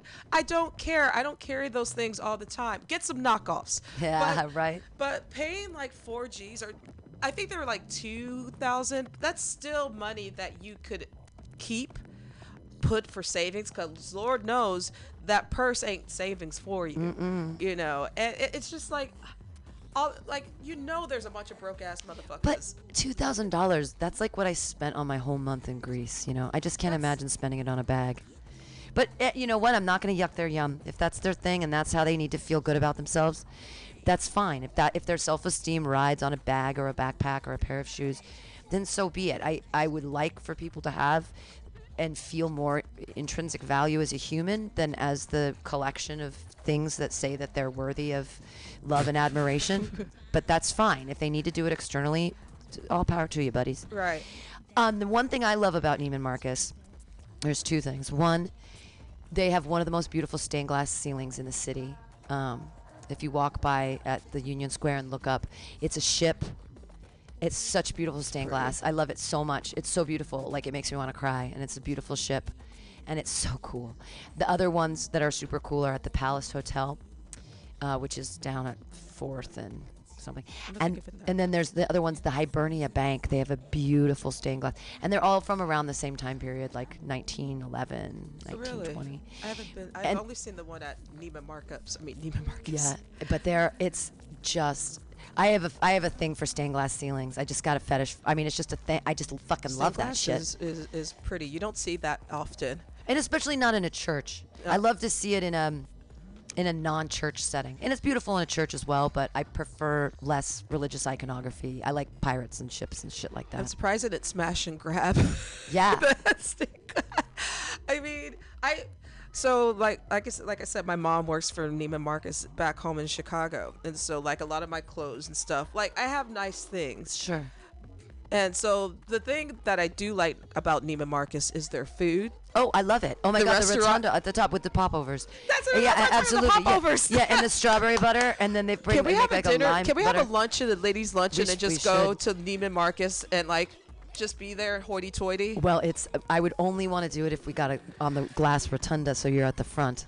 It's beautiful. Done. But um, they're they're they're expensive. They're they're um, they're Dungeness crab melt, which is amazing. That's good. Thirty-two dollars. Mm-hmm. Um, but that's not that bad if you think about it. It's like because you're getting you're getting the service and you and they bring you the consomme. It's so like dressing up, wearing hats, sort of like It's a nice ladies' luncheon, like you, and the popovers with the raspberry yeah, butter, with the butter. It's so good. and then they have like I think there was like a little broth. That's the consomme. the yeah. consomme. Thank yeah, you. Yeah. Yeah. Like oh god. I see. I know. We're gonna do that. I know we're gonna do it. We're gonna do that. Yeah, we're gonna do it. Well, this has been amazing. Yeah. The first in-person AltCast slash SomeCallMeTim in Forever therapy session slash talking about. We did talk a little about religion. We were all over the map, We're all over the place. I think we hit everything just about. just about. There's always next Men, week. yeah. There's always next week. Well, find out. Let's find out if anything happens in my love life next week. Uh, hey, everybody! Thanks for joining us. And ah, Latoya, you're back, Sheriff. I'm back! I'm She's black! She's back. Ah, Getting it done. Mutiny Radio. bye.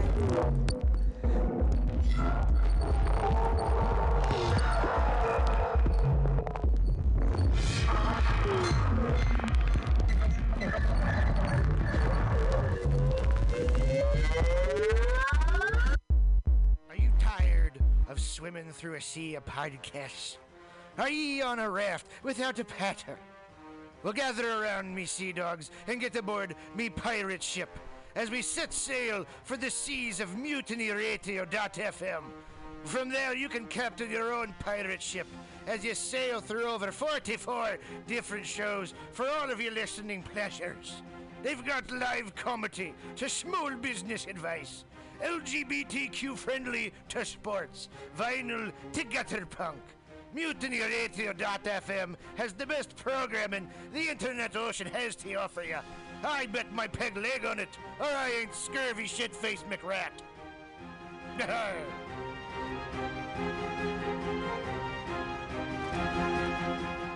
Got the mutiny, mutiny radio. Got the mutiny, mutiny radio. Got the mutiny, mutiny radio, my friend. Got mutiny, mutiny radio. Got mutiny, mutiny radio. Got mutiny ra- radio, my friend.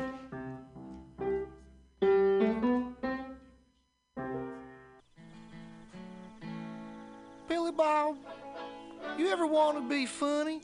Well, my dogs think I'm funny, Daryl. Well, I mean, you ever want to be like in front of an audience, like other than like squirrels, dogs, and dead persons? Oh, shit. From time to time, I've given it a thought or two. You know, if you go to Joke Workshop, there's more than two peoples paying attention to your jokes, and they ain't even gonna be jerks about it. Daryl, Are you serious? I can get people to listen to my jokes? And they'll even say nice things, dude, before they tell you how to get improvements. No way. What is this dag nabbit thing called? It's Joke Workshop. Joke Workshop? Yep, every Monday, 6 to 8 p.m. on the Mutant Radius. So you're saying I could tell my jokes every Monday from 6 to 8? That's what I'm saying. It's the Joke Workshop Mondays, 6 to 8 p.m.s at the Mutant Radius. Yahoo!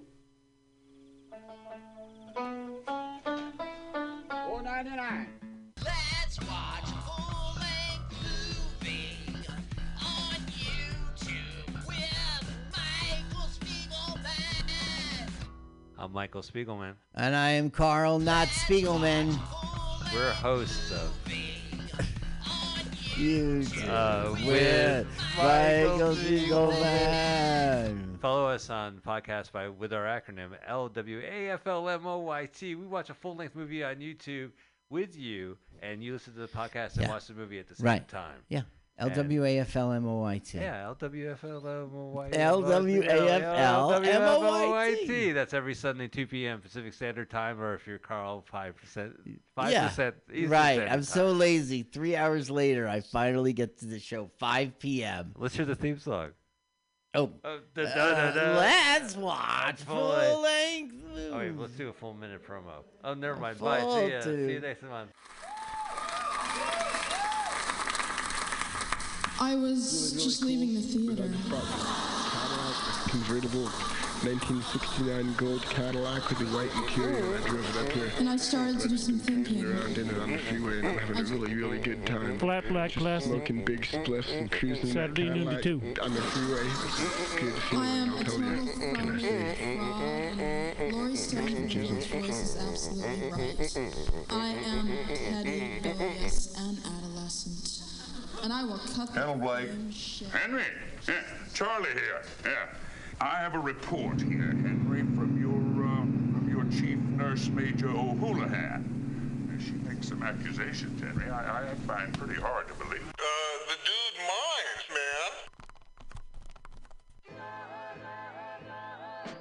man. Safe sex is more than just avoiding STIs and pregnancy, no matter what you're into. Make sure that you and those around you feel safe, comfortable, and are having a good time. This public service announcement is brought to you by your friends at Mutiny Radio.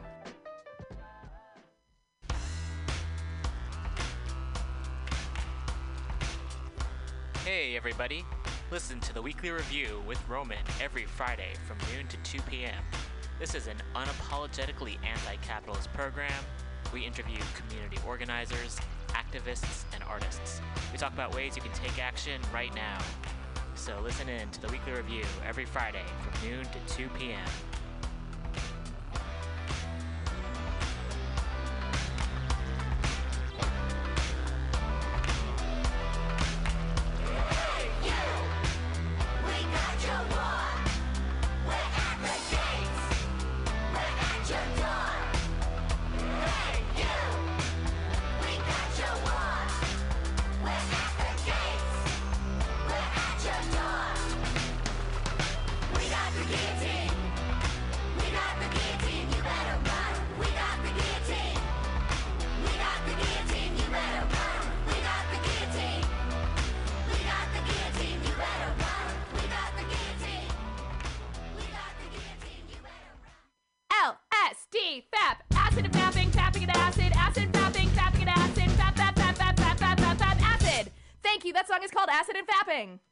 My name is Breakfast, and I'm running for Chancellor of the United States of America.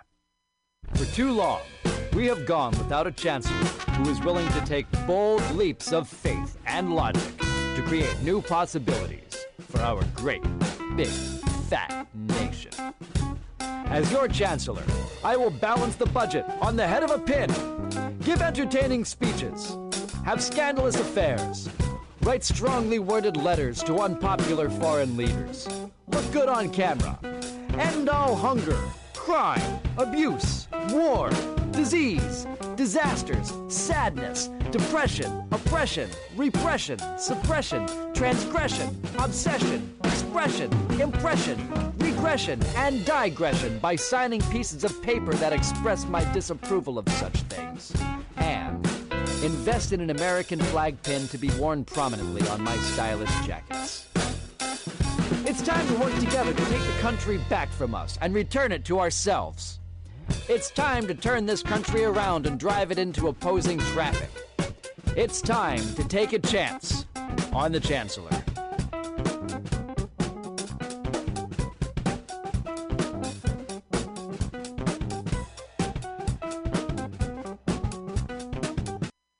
Who have an insatiable appetite for all things in life, who scream at nothing and everything at the same time, who dance till sunup, who cause the sun to set again with irreverent bow, who rival the moon with gravitational force, who leave rooms feeling empty and earthquake struck, who don't give a fuck, who make, who do, who dream out loud and laugh like maniacs, who draw shock and awe on faces graced with watching, who create from the soul of an orgasm, who swagger even alone in the shower, who fight with passion and love with passion and are passion. Who catapult over cliffs in the name of revolution, who would rather die than fall in line to conform, who constantly challenge the norm, who greet each and every day as if just born. I say to you, I know your greatness,